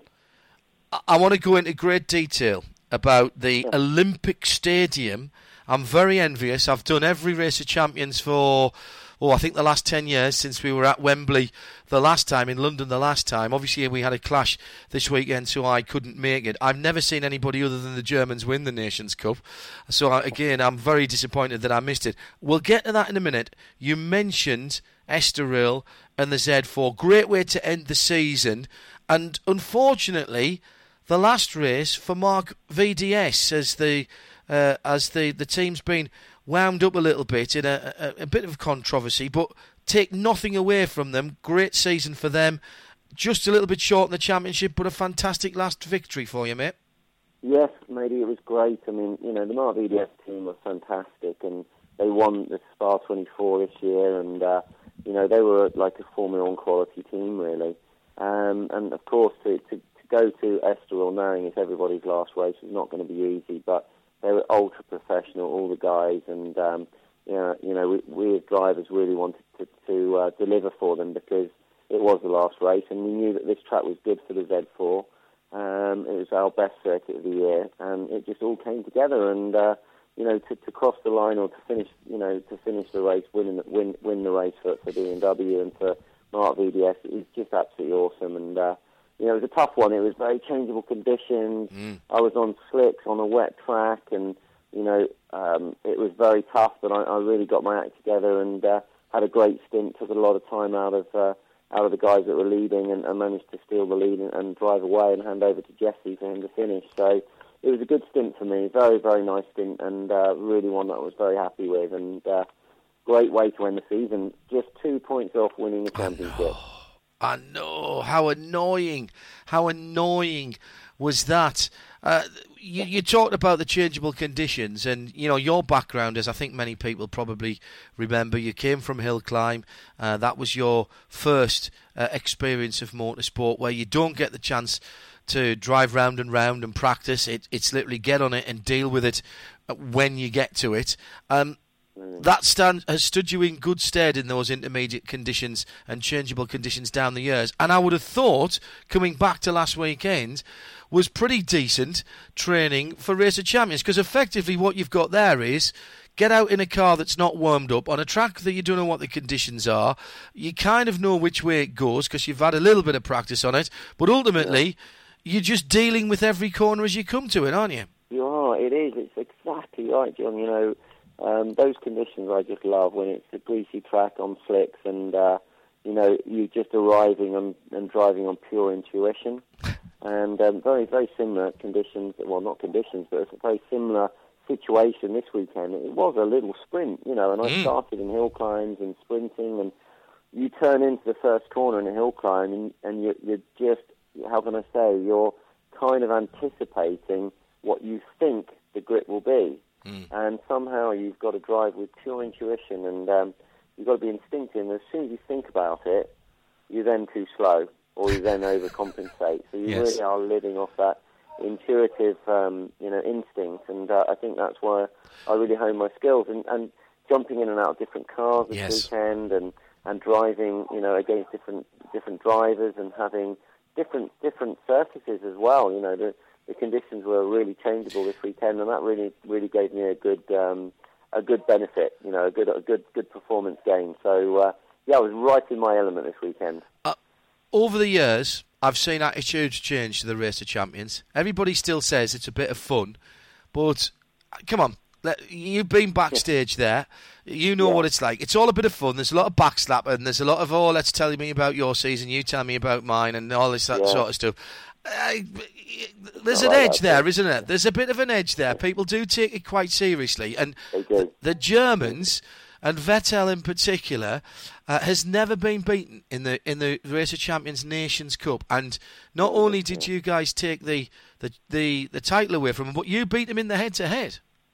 Absolutely. I mean, you know, Seb is is a is a lovely guy, Vettel, and he's a really marvellous, uh, you know, really nice guy. And, and Michael was the same, but my God, do they take it seriously? You know, they they, they have a good time and uh, they enjoy enjoy the event like we all do, but they are super competitive. And don't get me don't get it wrong. You know, don't don't mistake.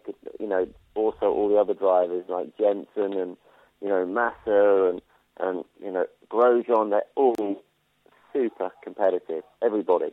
So when you get in the car, you are a hundred percent. I mean, you just need to look at our eyes on the start. They're like golf balls, you know. Yeah. We just want to win. I mean, you put a put any sportsman in any in any situation, whether it's table tennis, monopoly, um, you know, or squash, or, or, or competition, running, or whatever, they absolutely want to win, and uh, and especially when you put them in a race car. So as much as we're all having a nice time and we're all really friendly with each other, uh, the nice thing is when there's no politics, so everybody's having a great Yes, time. good point. But they all really want to win.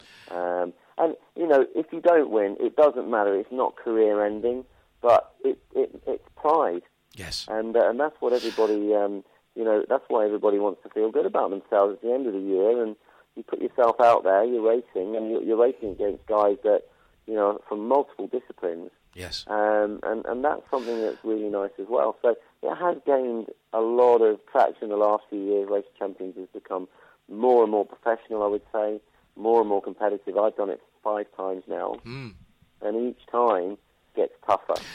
So you've got to be more on your A game, you know, if you want to uh, if you want to win. So yeah, I really enjoyed it. Though. It was good fun in the Olympic Stadium. It was absolutely awesome. Great crowd and really lovely atmosphere. To, to drive both in Wembley and, and the Olympic Stadium now, you know, I've driven in, in the UK now three times in London in the Race of Champions. That's, that's a very privileged position to be in, really. The the uh, the other reason I was very envious is because uh, this year Intercontinental Hotel Group uh, looked after all of the hotel bookings, so I know that you were well looked after uh, there. Uh, I, I wouldn't were. I wouldn't mind um, a, a little thought from you. You have done it before. It was a bit of a change of.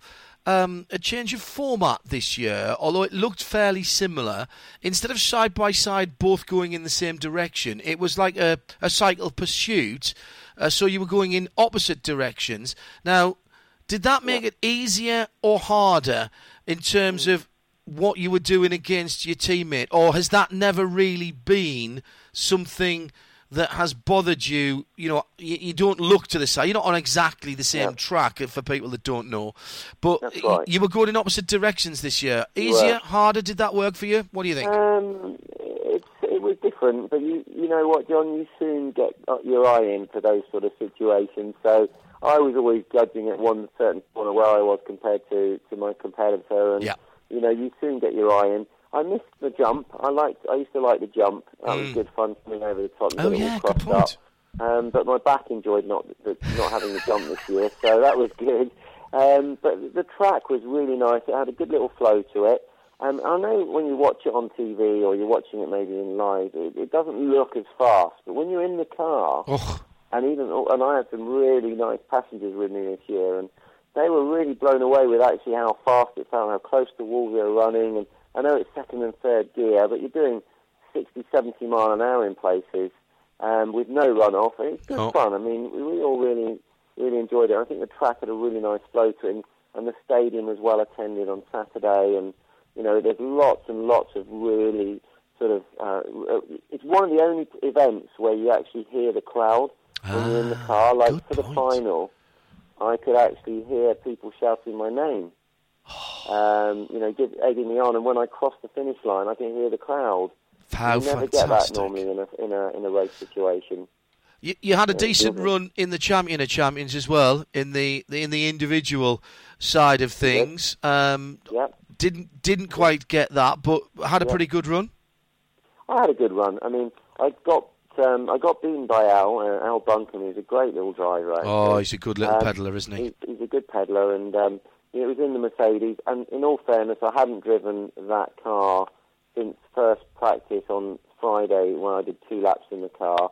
Um, so I was a little bit new. So it took me a race to get up to speed. So I lost the first one. I won the second one, and then the third one, the, the side, I just ran a little bit wide. But you know, Al was super quick, um, and he's super quick, and um, you know that's the nice thing with racer champions. You you can be, you know, you can you can race against you know Vettel and you know in the past I've raced against Schumacher and Loeb, and you know you can beat these guys. They are beatable, although they're very professional, very difficult to beat, and that's great for for for, for the careers. You know, for, for someone like Al Buncombe who's you know, he's still making his way up there. He's got, a, you know, he's got a factory driver in Nissan, and you know, but he, he's still sort of trying to build his profile in his career. And you know, Jenson was great to let him drive with him, and uh, you know, those sort of situations are just great at the race of champions. You get to Yeah. race against the best guys in the world. But yeah, I went down in the in the in the quarterfinals or semi-finals.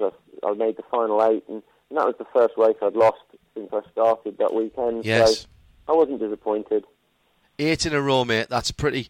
That's pretty impressive. And uh, Vettel and Button and I think Coulthard in in that run uh, as Yeah. well. All of whom have been very good there in the Yeah. past. I, uh, hopefully, it won't clash with anything uh, next year, and I'll get to come back uh, and Yeah. say I'm not sure if it's going to be. Uh, it was the last ever event, of course, in the Olympic Stadium as it was for the Olympics because it, it's been turned into a, a football stadium for West Ham now, and that and that's one of the reasons it was was pulled forward a bit. But I do think it's got it's still got legs, it's still got relevance that event, and, and hopefully Yeah. it'll be back next year, whether it's in the Well- UK or further afield.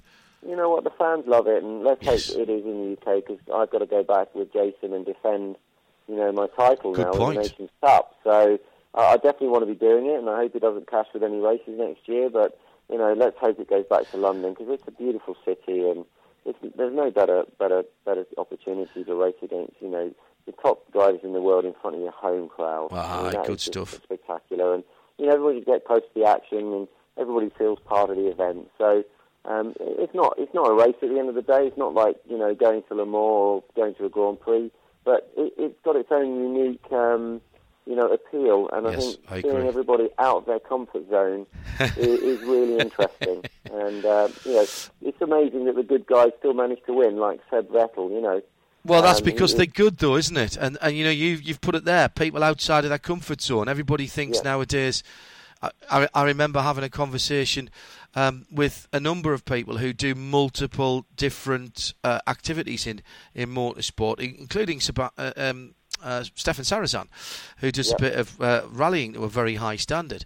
And he says it's a shame that more drivers don't do it, but in a very competitive business, they're afraid of being beaten by people who, in their terms, you know, Vettel's not going to go out and do a British Championship rally or a French Championship rally and be beaten by somebody who nobody's heard of. And I understand that completely. Is that the last? Is that the last uh, last bit of competitive driving for you this season, Andy? it is, matey. Yeah, that's it for me. So I'm, what do you um, do I'm now, then? home now in Guernsey. I'm looking at my lovely fire crackling away. And Lovely. It's probably the first week I've been at home for quite some time. I'm going to spend more than two or three nights in my own bed. Um, so that's cool, and uh, you know, it's um, yeah, that's my last one out the way, and now I'm just getting myself ready, training and stuff, and getting getting fit for next year, and hopefully getting myself over to uh, Daytona. That's on my radar Oh, um, in, in January. So um, fingers crossed on that one, and uh, lots of exciting things to look forward to next year. Well, hopefully we'll be talking to you again, Andy. You know you're very, very welcome on the show. Best for the holiday season to you, to the very lovely Joe, and the rest of the family. Yeah. And we still have to have a word with uh, Priaulx Junior. Yeah. Get Seb on and uh, talk about his burgeoning, uh, burgeoning racing driving career. Uh, let's do that, buddy. I'd love love to uh, to, to give you give you an, an update on Seb and what he's doing with Ginetta and, and everything next year. He did really well this year, and um, there's lots lots lots going on in the Priaulx household. But thanks to you guys as well for following me, Radio Le Mans, all the all the team there. Really appreciate it, guys, and um, you know, let's hope to see us all out there racing next year in something really exciting, eh? Enjoy the short off time that you have, Andy, and come back racing just as quickly and just as safely as you have done this year. Cheers, mate. Yeah, I will. Thanks, buddy. I'll take care and see you soon. Thank you. Uh, Andy Priaulx, uh, CBE or OBE? I should know that, shouldn't I? Uh, speaking to us earlier on in the week, and more uh, from Andy in the coming weeks here on midweek motorsport. Could he was a CBE and then got another honour to make him an OBE. all right, he's had both then. Excellent stuff. You're listening to midweek motorsport, 25 minutes past nine. Uh, still to come, our exclusive, our world exclusive. But next, it's the Man of the Year nominations.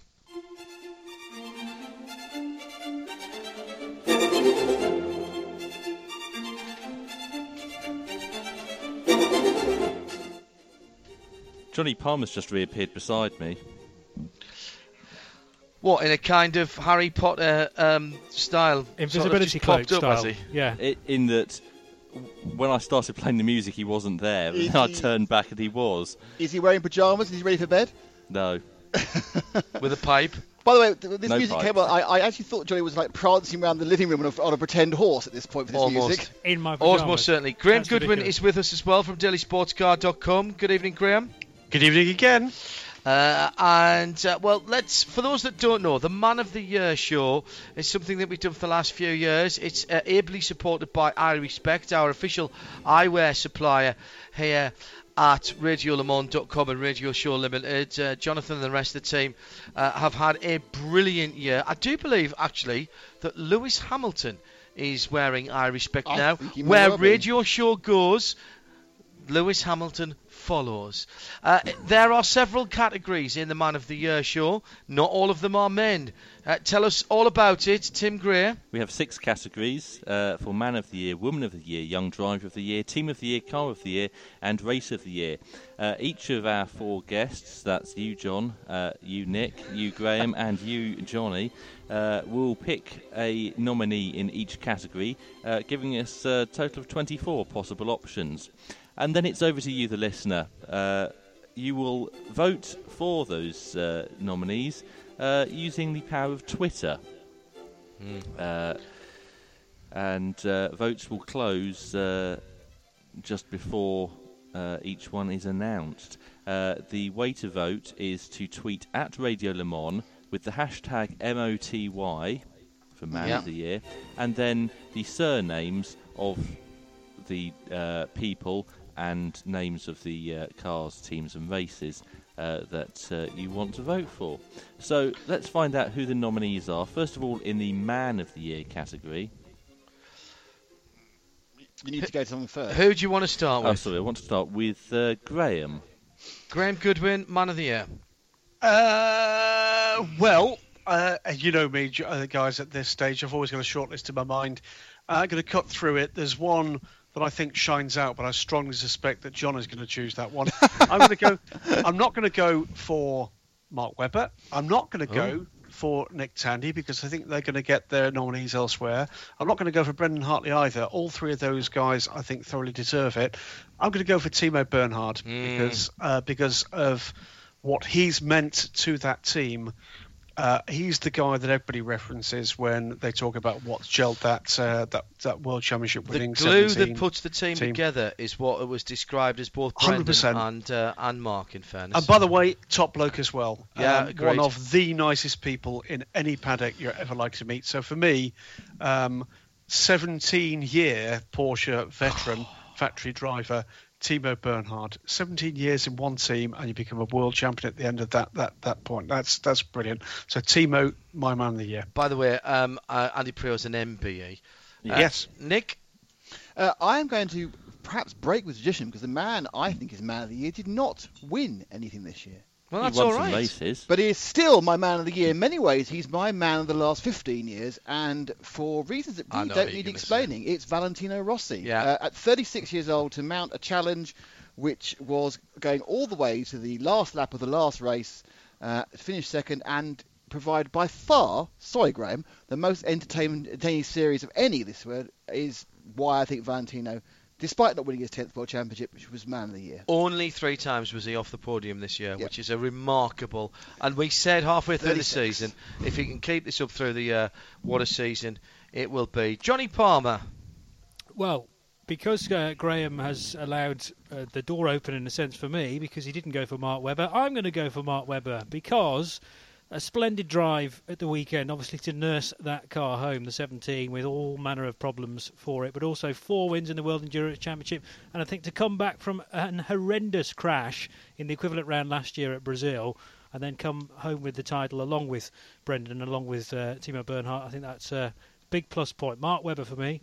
And of And course, John. he did prove, prove the, most of the F1 press call he hadn't actually retired. Yes. Are you having a vote this year, Tim, or not? Uh, I'll vote. I'm not going to nominate. Uh, right, John, who's gonna your nominee? My nominee for the I Respect Man of the Year is a guy who has won in three different categories, uh, including outright at Le Mans, uh, including outright at Petit Le Mans, although one in a P1 car and one in a GT car. And of course, it has to be a Bedford's uh, uh, Bedford's own Nick Tandy. I think he has been extraordinary this year. He's also been big enough to uh, accept that uh, his teammates have played such a large part in what he is doing. Woman of the Year. I, I, I, was, I was astonished. I didn't know the Bedford Vans had a factory team. Marsh, Marshall Pruett wants to uh, add a MOTY candidate. Can he do that? Uh, why not? Yes, Marshall. Good evening, Marshall Pruett from Racer.com. Is he there? He is. Hello, Marshall. Not hearing Marshall He's- at the moment. He's not there. Right. Uh, Hang on, I can get Marshall. Stand by. um, let's go on to our women because we're running Yes. out of time. Okay. Uh, so, Nick, who have you chosen? I'm uh, voting for a woman who beat many hundreds of men to win a championship, and that's Chantal Kroll, the champion driver in the Creventic Championship we Ah, covered very so good. enjoyably on Radio Le Mans this year. Very good. And uh, Jonny, who have you got?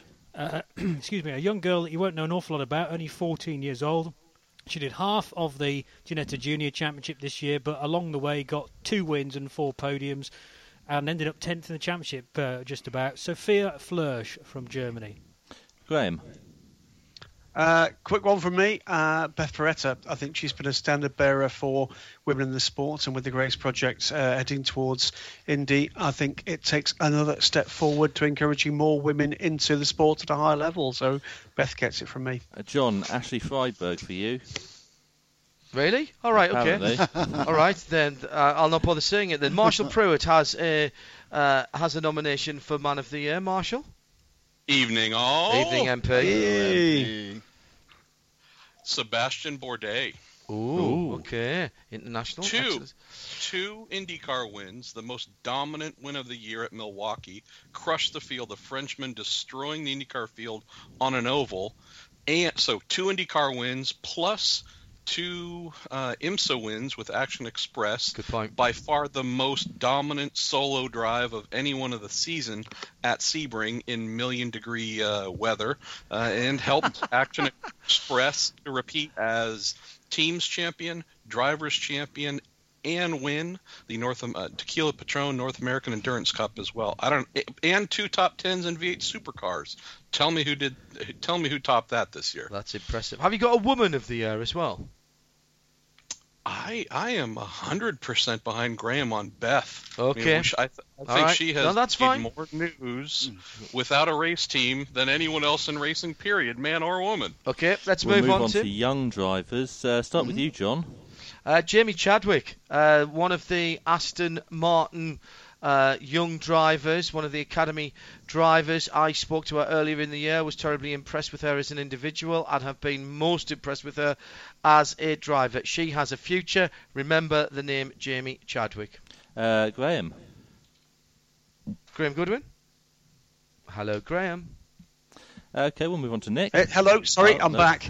yes, So it's back. Charlie Robertson, the ELMS LMP2 champion, Oh, with good. Sir Chris Hoy, and new car, new series for for uh, for Charlie, first time in a prototype, and also alongside somebody who drew, drew with him an awful lot of media attention.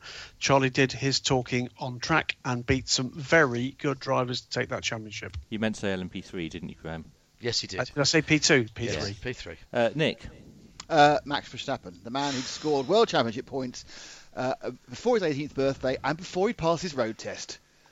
And in Uh, fact, he has single-handedly energised an entire country. I work with Dutch people, and that all they want to talk to me about is Max Verstappen. Right, very Uh. Jonny Palmer. Uh, an 18-year-old Mon- Monegasque driver that the Radio Le Mans team saw at Silverstone at the start of the year. He got eight back-to-back podiums, including a 1-2 and a third place at Pau. And Tim's just seen him finish second in the Macau Grand Prix. Charles Leclerc. Oh, okay. MP, have you got a young driver? Got to be under 21 at the start of the season? Oh well, uh, I'm not sure about. Well, I think we're close. Spencer Pigot, your new uh, Indy Lights champion, who is graduating to IndyCar, first year in Lights, displaced some senior drivers uh, with six wins, won half the season as a rookie, and is moving on to IndyCar. That's a quick move right there. Right. Team of the year. We'll start with Nick this time. Uh, this is quite simple. It's Mercedes, a AMG Mercedes F1. Total domination in what is in many ways still uh, a very difficult part of the sport to dominate against. John. If you got there injured. Uh, my team of the year is Action Express for all of the words that Marshall said earlier. Uh, won the championship uh, in the Tudor United Sports Car Championship and won the North American Championship. Uh, it's you know it's a it's a very difficult championship because a lot of people have very similar equipment. They executed the best. Simple for me. Action Jonny. Express. Porsche team Manthey for finally breaking the Ferrari stranglehold on the World Endurance Championship. That's the Ooh, first good. time Porsche have ever won the WEC. And Olaf Manthey's retiring as well. So He is. Graham. Well, it's an expansion of what uh, Jonny said. It's Porsche Motorsport as a whole for both uh, success in LMP1 and GTE Pro, winning six titles, drivers, teams, and manufacturers' titles in the two professional classes in what is widely regarded as the most competitive season of sports car racing for several generations. And Marshall. Joe Gibbs Racing. Ooh. What they achieved this year in the NASCAR car was incredibly impressive. Plus the uh, rally by young Mr. Busch. I know a lot of folks are not happy about him missing 11 races and winning the title. Regardless, he when he was on track, that guy won and won some more. Our next category is Car of the Year. Uh, we'll start with Graham this time. Only one for me, and uh, we've been screaming about it, John and I, all year, and correctly so. It's the Porsche 919 Hybrid, the most Yeah. te- technologically advanced uh, race car on the planet. Better than that, the technology, once that thing starts moving, is all but irrelevant. It's just an awesome race car. Nick. Uh, the Mercedes uh, W06 because again, it's bloody good. Jonny.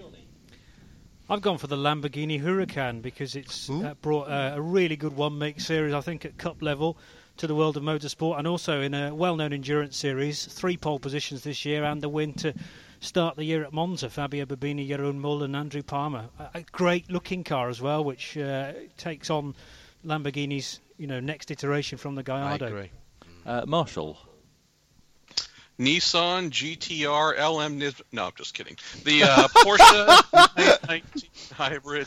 Yeah, good lord, uh, that is the Right. car, the car of the year, if not the decade. And John. Uh, my, I've got a, a different reason for mine. Mine this year has been the most remarkable car in motorsport history. Because not not only Is it the MGZS? But apart from that, actually, that, that made me look good. So that is that's a good reason. Uh, David Smith's MG ZS did make me look good at Anglesey.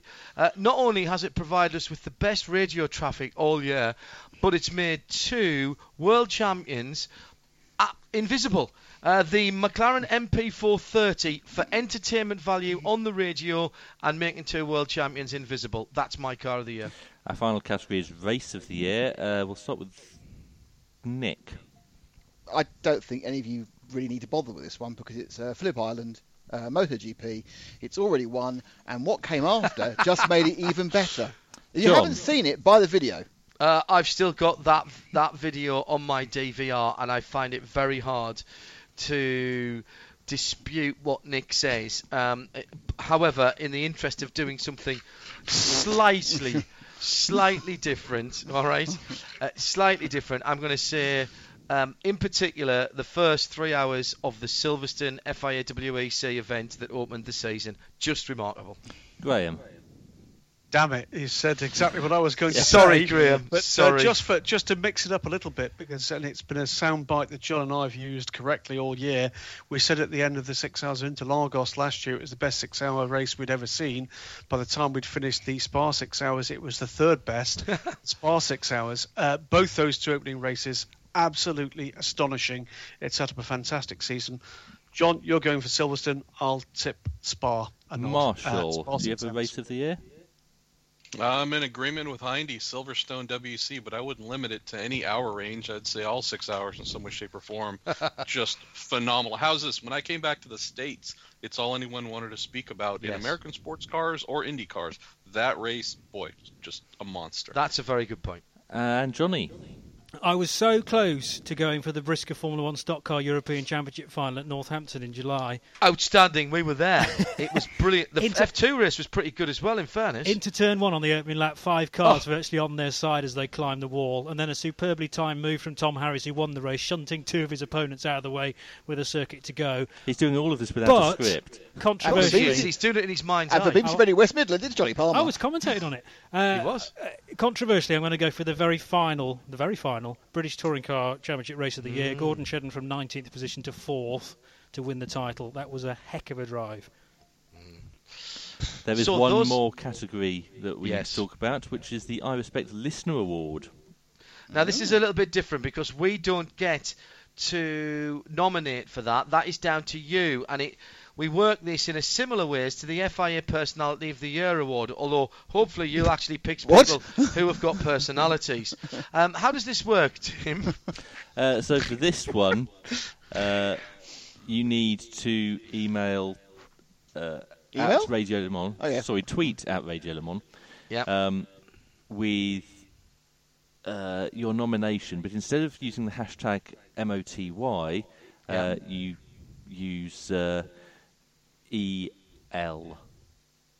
E R L A. E R L A. Sorry. Yeah, I respect listeners award. Yes. Yes, hashtag E R L A. E R L A, yeah. And what we will do is, from the nominations that you send us from this evening, if you're listening live, um, or Wednesday, the whatever the date it is today, 20. You mean next Fifth. Wednesday? Yeah, to, we will compile a list, and the top candidates will then be voted on in the live program for the man of the year. Okay, so think about that and start emailing or tweeting, excuse me, at uh, Radio Le hashtag ERLA, and we will compile the top candidates, and you will get a secondary vote on that in the live show. And all the details of uh, who's nominated who and how to vote will be on the website later today. Right, we've got show? more sports car news, and we have to crack on here. Marshall's on the line. We'll get to American stuff in the moment.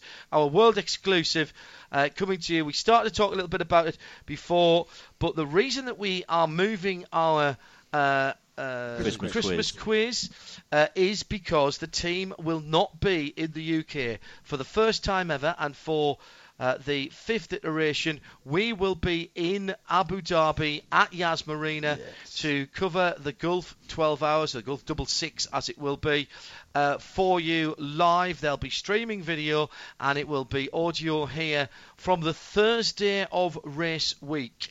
Uh, we'll be there doing midweek motorsport. Now, because of the time difference and similar to what we do at Le Mans, midweek motorsport will uh, go out earlier in the day and then will be repeated at the normal time of 8 o'clock UK uh, on the evening time. So if you want to listen to us live, you'll have to tune in uh, a little bit earlier, sometime around uh, midday UK, uh, and then we will repeat it again at 8 o'clock, which is 3 p.m. Eastern. So just like we do when we're at Le Mans, uh, we'll be doing it live from on site, bringing you all the atmosphere, uh, and you will get the normal midweek motorsport that week.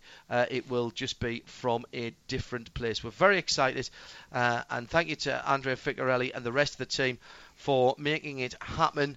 Uh, a 22 car field and full live coverage of the Gulf 12 hours for the first time here on RadioLeMans.com with streaming video too. We'll have all the embedded video on the site. Graham Goodwin is still with us. We're excited about that. You've been to that event before. Oh yeah, yeah, Uh, fabulous place. Uh, I've not been to Yas Marina before. Very much looking forward to it.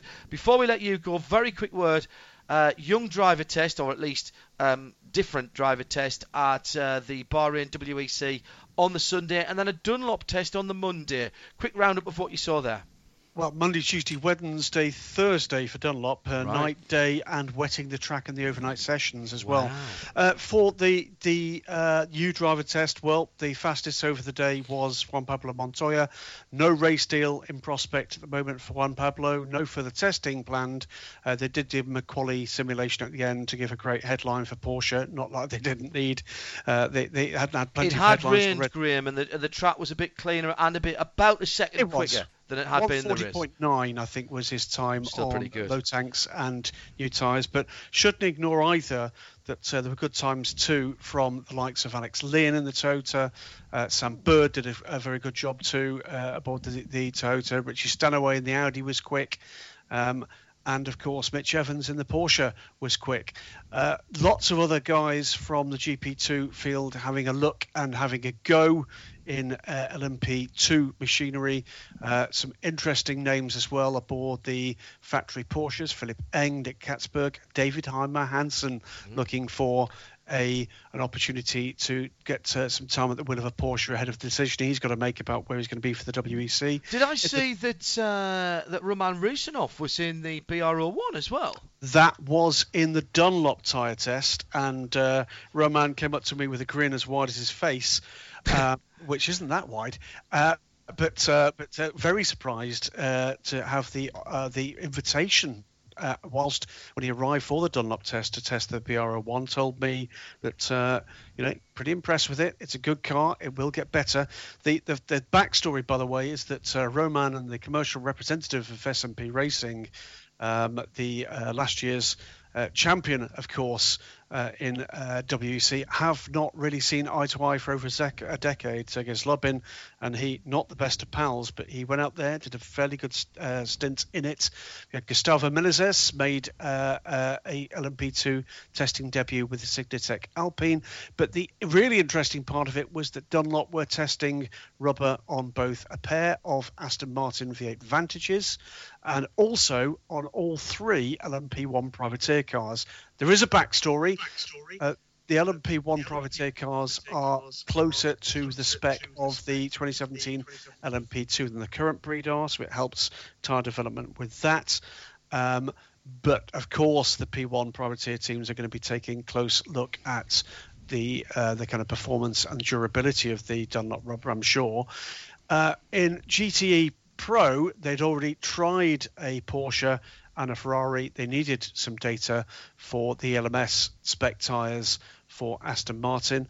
Uh, I think what certainly what Dunlop would like to see is that uh, some of the LMS customers choose to stay with Dunlop should they be lucky enough mm. to get um, a Le Mans entry, and there might well be the odd one or two people from the LMS looking for the odd one or two outings in European WEC events too, John. But uh, I think we're about to see a resurgence uh, from Dunlop.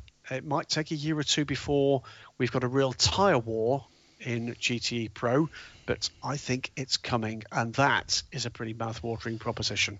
A couple of interesting faces seen around the WEC paddock as well, which we'll leave to another day, not our announcements to make, and I'm trying to uh, to get a comment uh, from a, a, couple of them. But I think safe to say, Graham, that GP2 and GP3 have never felt drivers and teams have never felt more welcome in a paddock.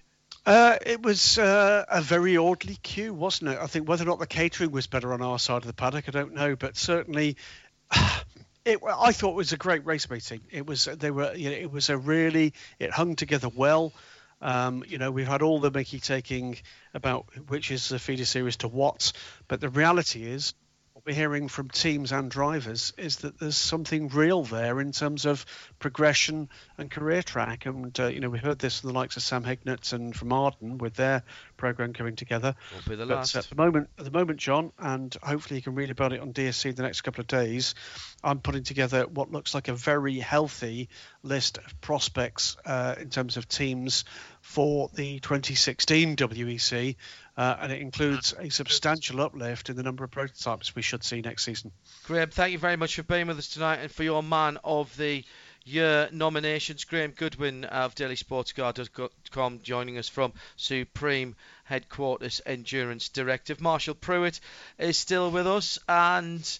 Uh, finally, Marshall, we got at least four of the drivers uh, from Ford at the weekend. Uh, just wrapping up on a bit of uh, news from around the WeatherTech Sports Car Championship paddock after the uh, after the Daytona test. What do you know? Busy time, Hindy. Pretty amazing with less than half the field there. Yet, good lord, it's hard to stay on top of all the developments. Uh, we saw Porsche was not there in any uh, any official capacity or with any privateers using new GT3 Porsches in the GT Daytona class, but we know uh, that should be rectified here shortly. Quite interesting though, lots of great drivers in that Ford, uh, in the Ford pits, for example. Uh, we saw of the folks who haven't been announced, but were there and weren't hiding. Sébastien Bourdais was one. Our mate Marino Franchitti was another. Olivier Pla. Uh, we also saw Billy Johnson there. Can't say if Billy will be uh, racing, but uh, I definitely hope he's signed to some form of contract mm. to help with testing and development or otherwise. The, great to see there.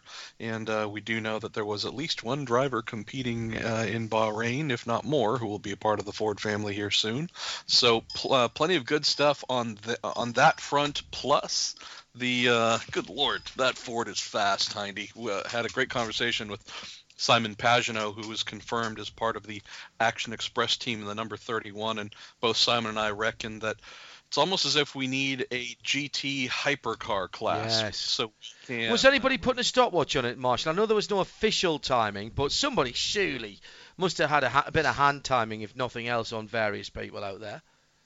Well, let's see. Uh, we could say, and this might not be, this isn't a secret, that our friends at Pratt and Miller uh, are very capable with timing and scoring, and do a very good job, whether it's sports car or IndyCar or anything, of uh, gauging uh, the speed of their competitors. And um, I we could hint or infer that their uh, their modern timing equipment suggested uh, our friends at Ford uh, were the fastest Yeah. uh, in dry conditions at the two-day test in Daytona. Also, uh, from my own Fastest stopwatch, saw- GT LM car. LM, Yeah. correct. GTLM car. Apologies.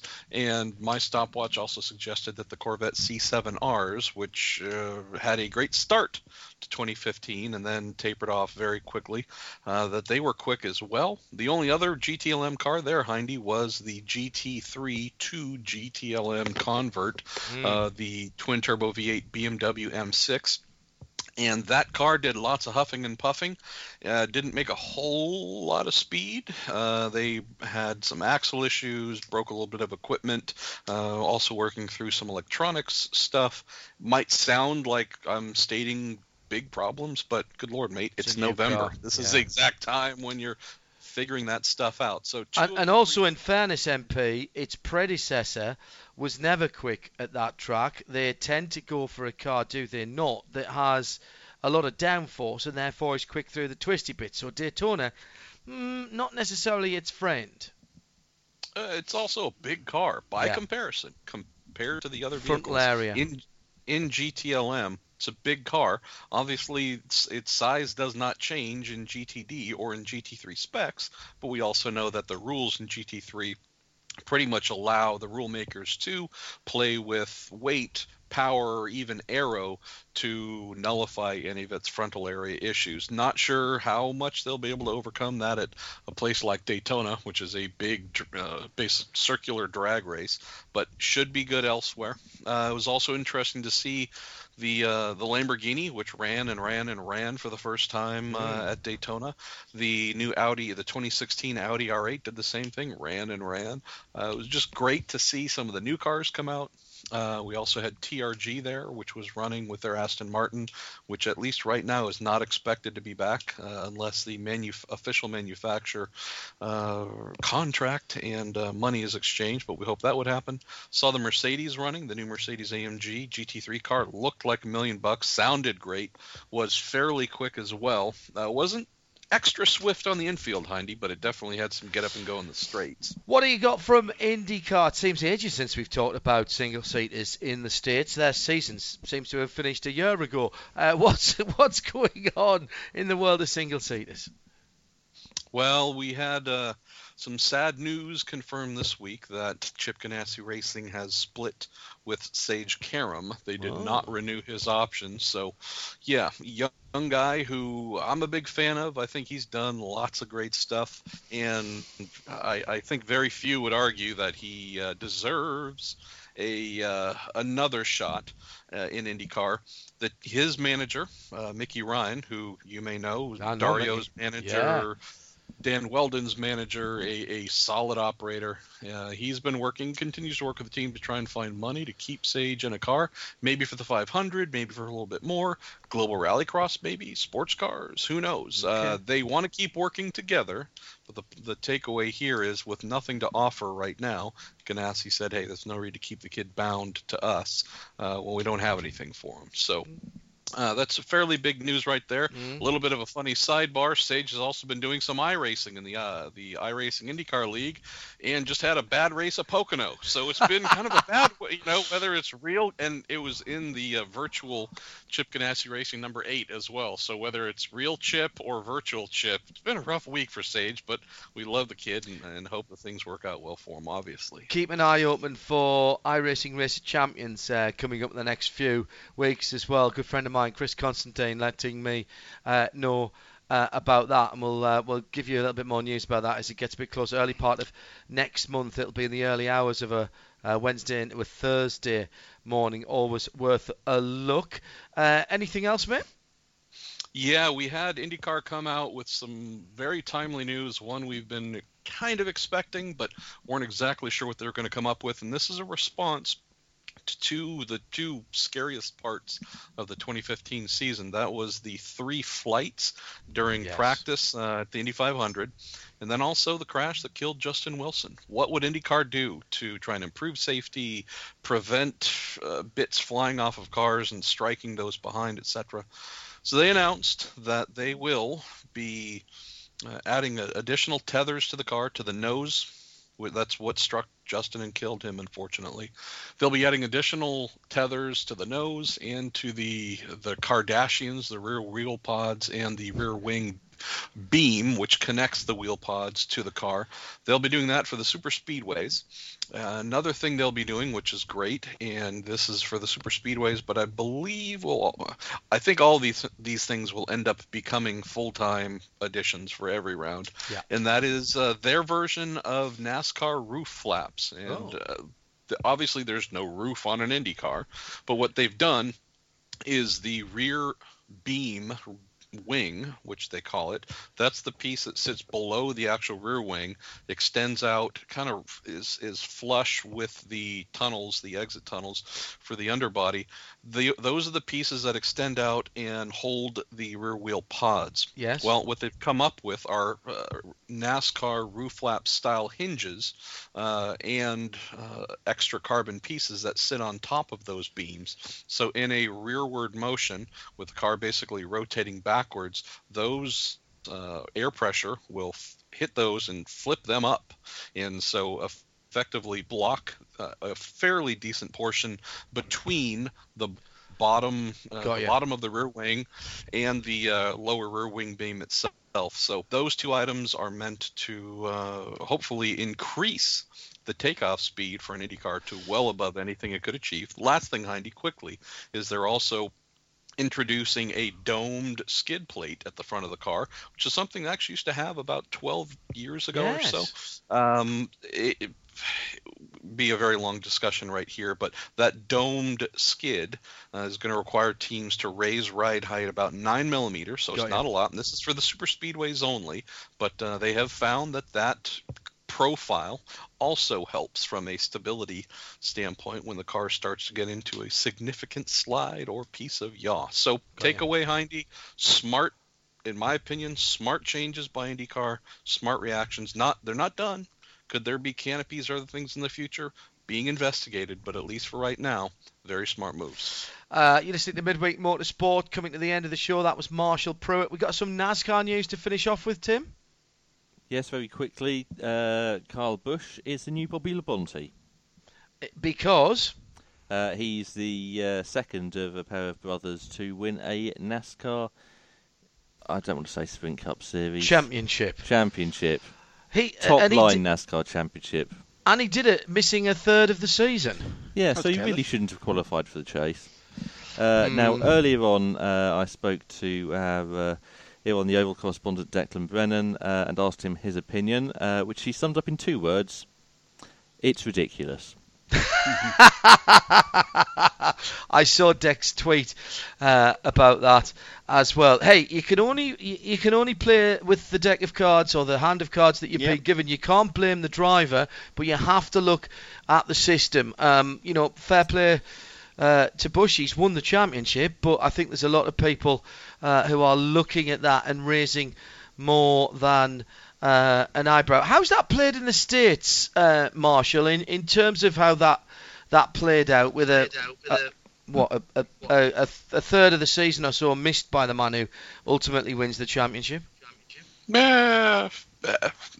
It's the same old, same old, Hindy. If you are the type who looks at NASCAR and applies the same level of expectations for management, governance, and sporting regularities as you would in Formula One or tennis or anything else, you're probably very upset. If you look at NASCAR I like the way you put like Formula One next to tennis. That's quite funny. well, i- if if you look at NASCAR like I do, which is a great series with that leans heavily on the entertainment side and appeasing fans, Mhm. those things have nothing to do with sport. Then the outcome is absolutely what it should be. So I have no issue with it, and- but that's because I don't expect a whole lot from them as a black and white sporting uh, authority. Yeah, I agree with that. Marshall Pruett will be back with us uh, next week. As I say, you can't blame the guy who's won the championship. Look at the way that he got there. Our big news tonight, and by the way, thanks to Andy Priaulx uh, world uh, touring car champion, multiple, and Kyle Wilson Clark, now multiple uh, world champion in terms of uh, his efforts in the World Endurance Championship. if you missed the big news tonight, we will be broadcasting the Gulf 12 Hours live. Uh, we'll be live from the Yas Marina circuit for the midweek motorsport in the week of the race. Track action starts on the uh, 9th of December, so that's the 8th of December for uh, midweek motorsport, 9th of December for track action, and uh, 10th of December for two times six hour races from Yas Marina. It's exclusively live uh, with uh, sound and vision here on RadioLeMans.com. But that's about all we've got time for tonight. Thanks to Graham, to Nick, to Jonny to Tim and the responsible adult, of course, Eve Hewitt. Marshall Pruett uh, was our final guest of the evening, and as ever, uh, came and did his uh, usual brilliant job. We'll be back the same time next week, 8 o'clock in the UK. That's 3 o'clock in the afternoon if you're on the east coast of America. Do the rest of the arithmetic yourself. There's no time to explain now because after our exclusive uh, announcement tonight, the llama has gone to get some sunblock. This program is a radio show limited production. Tell your friends there's more at radiolemans.com.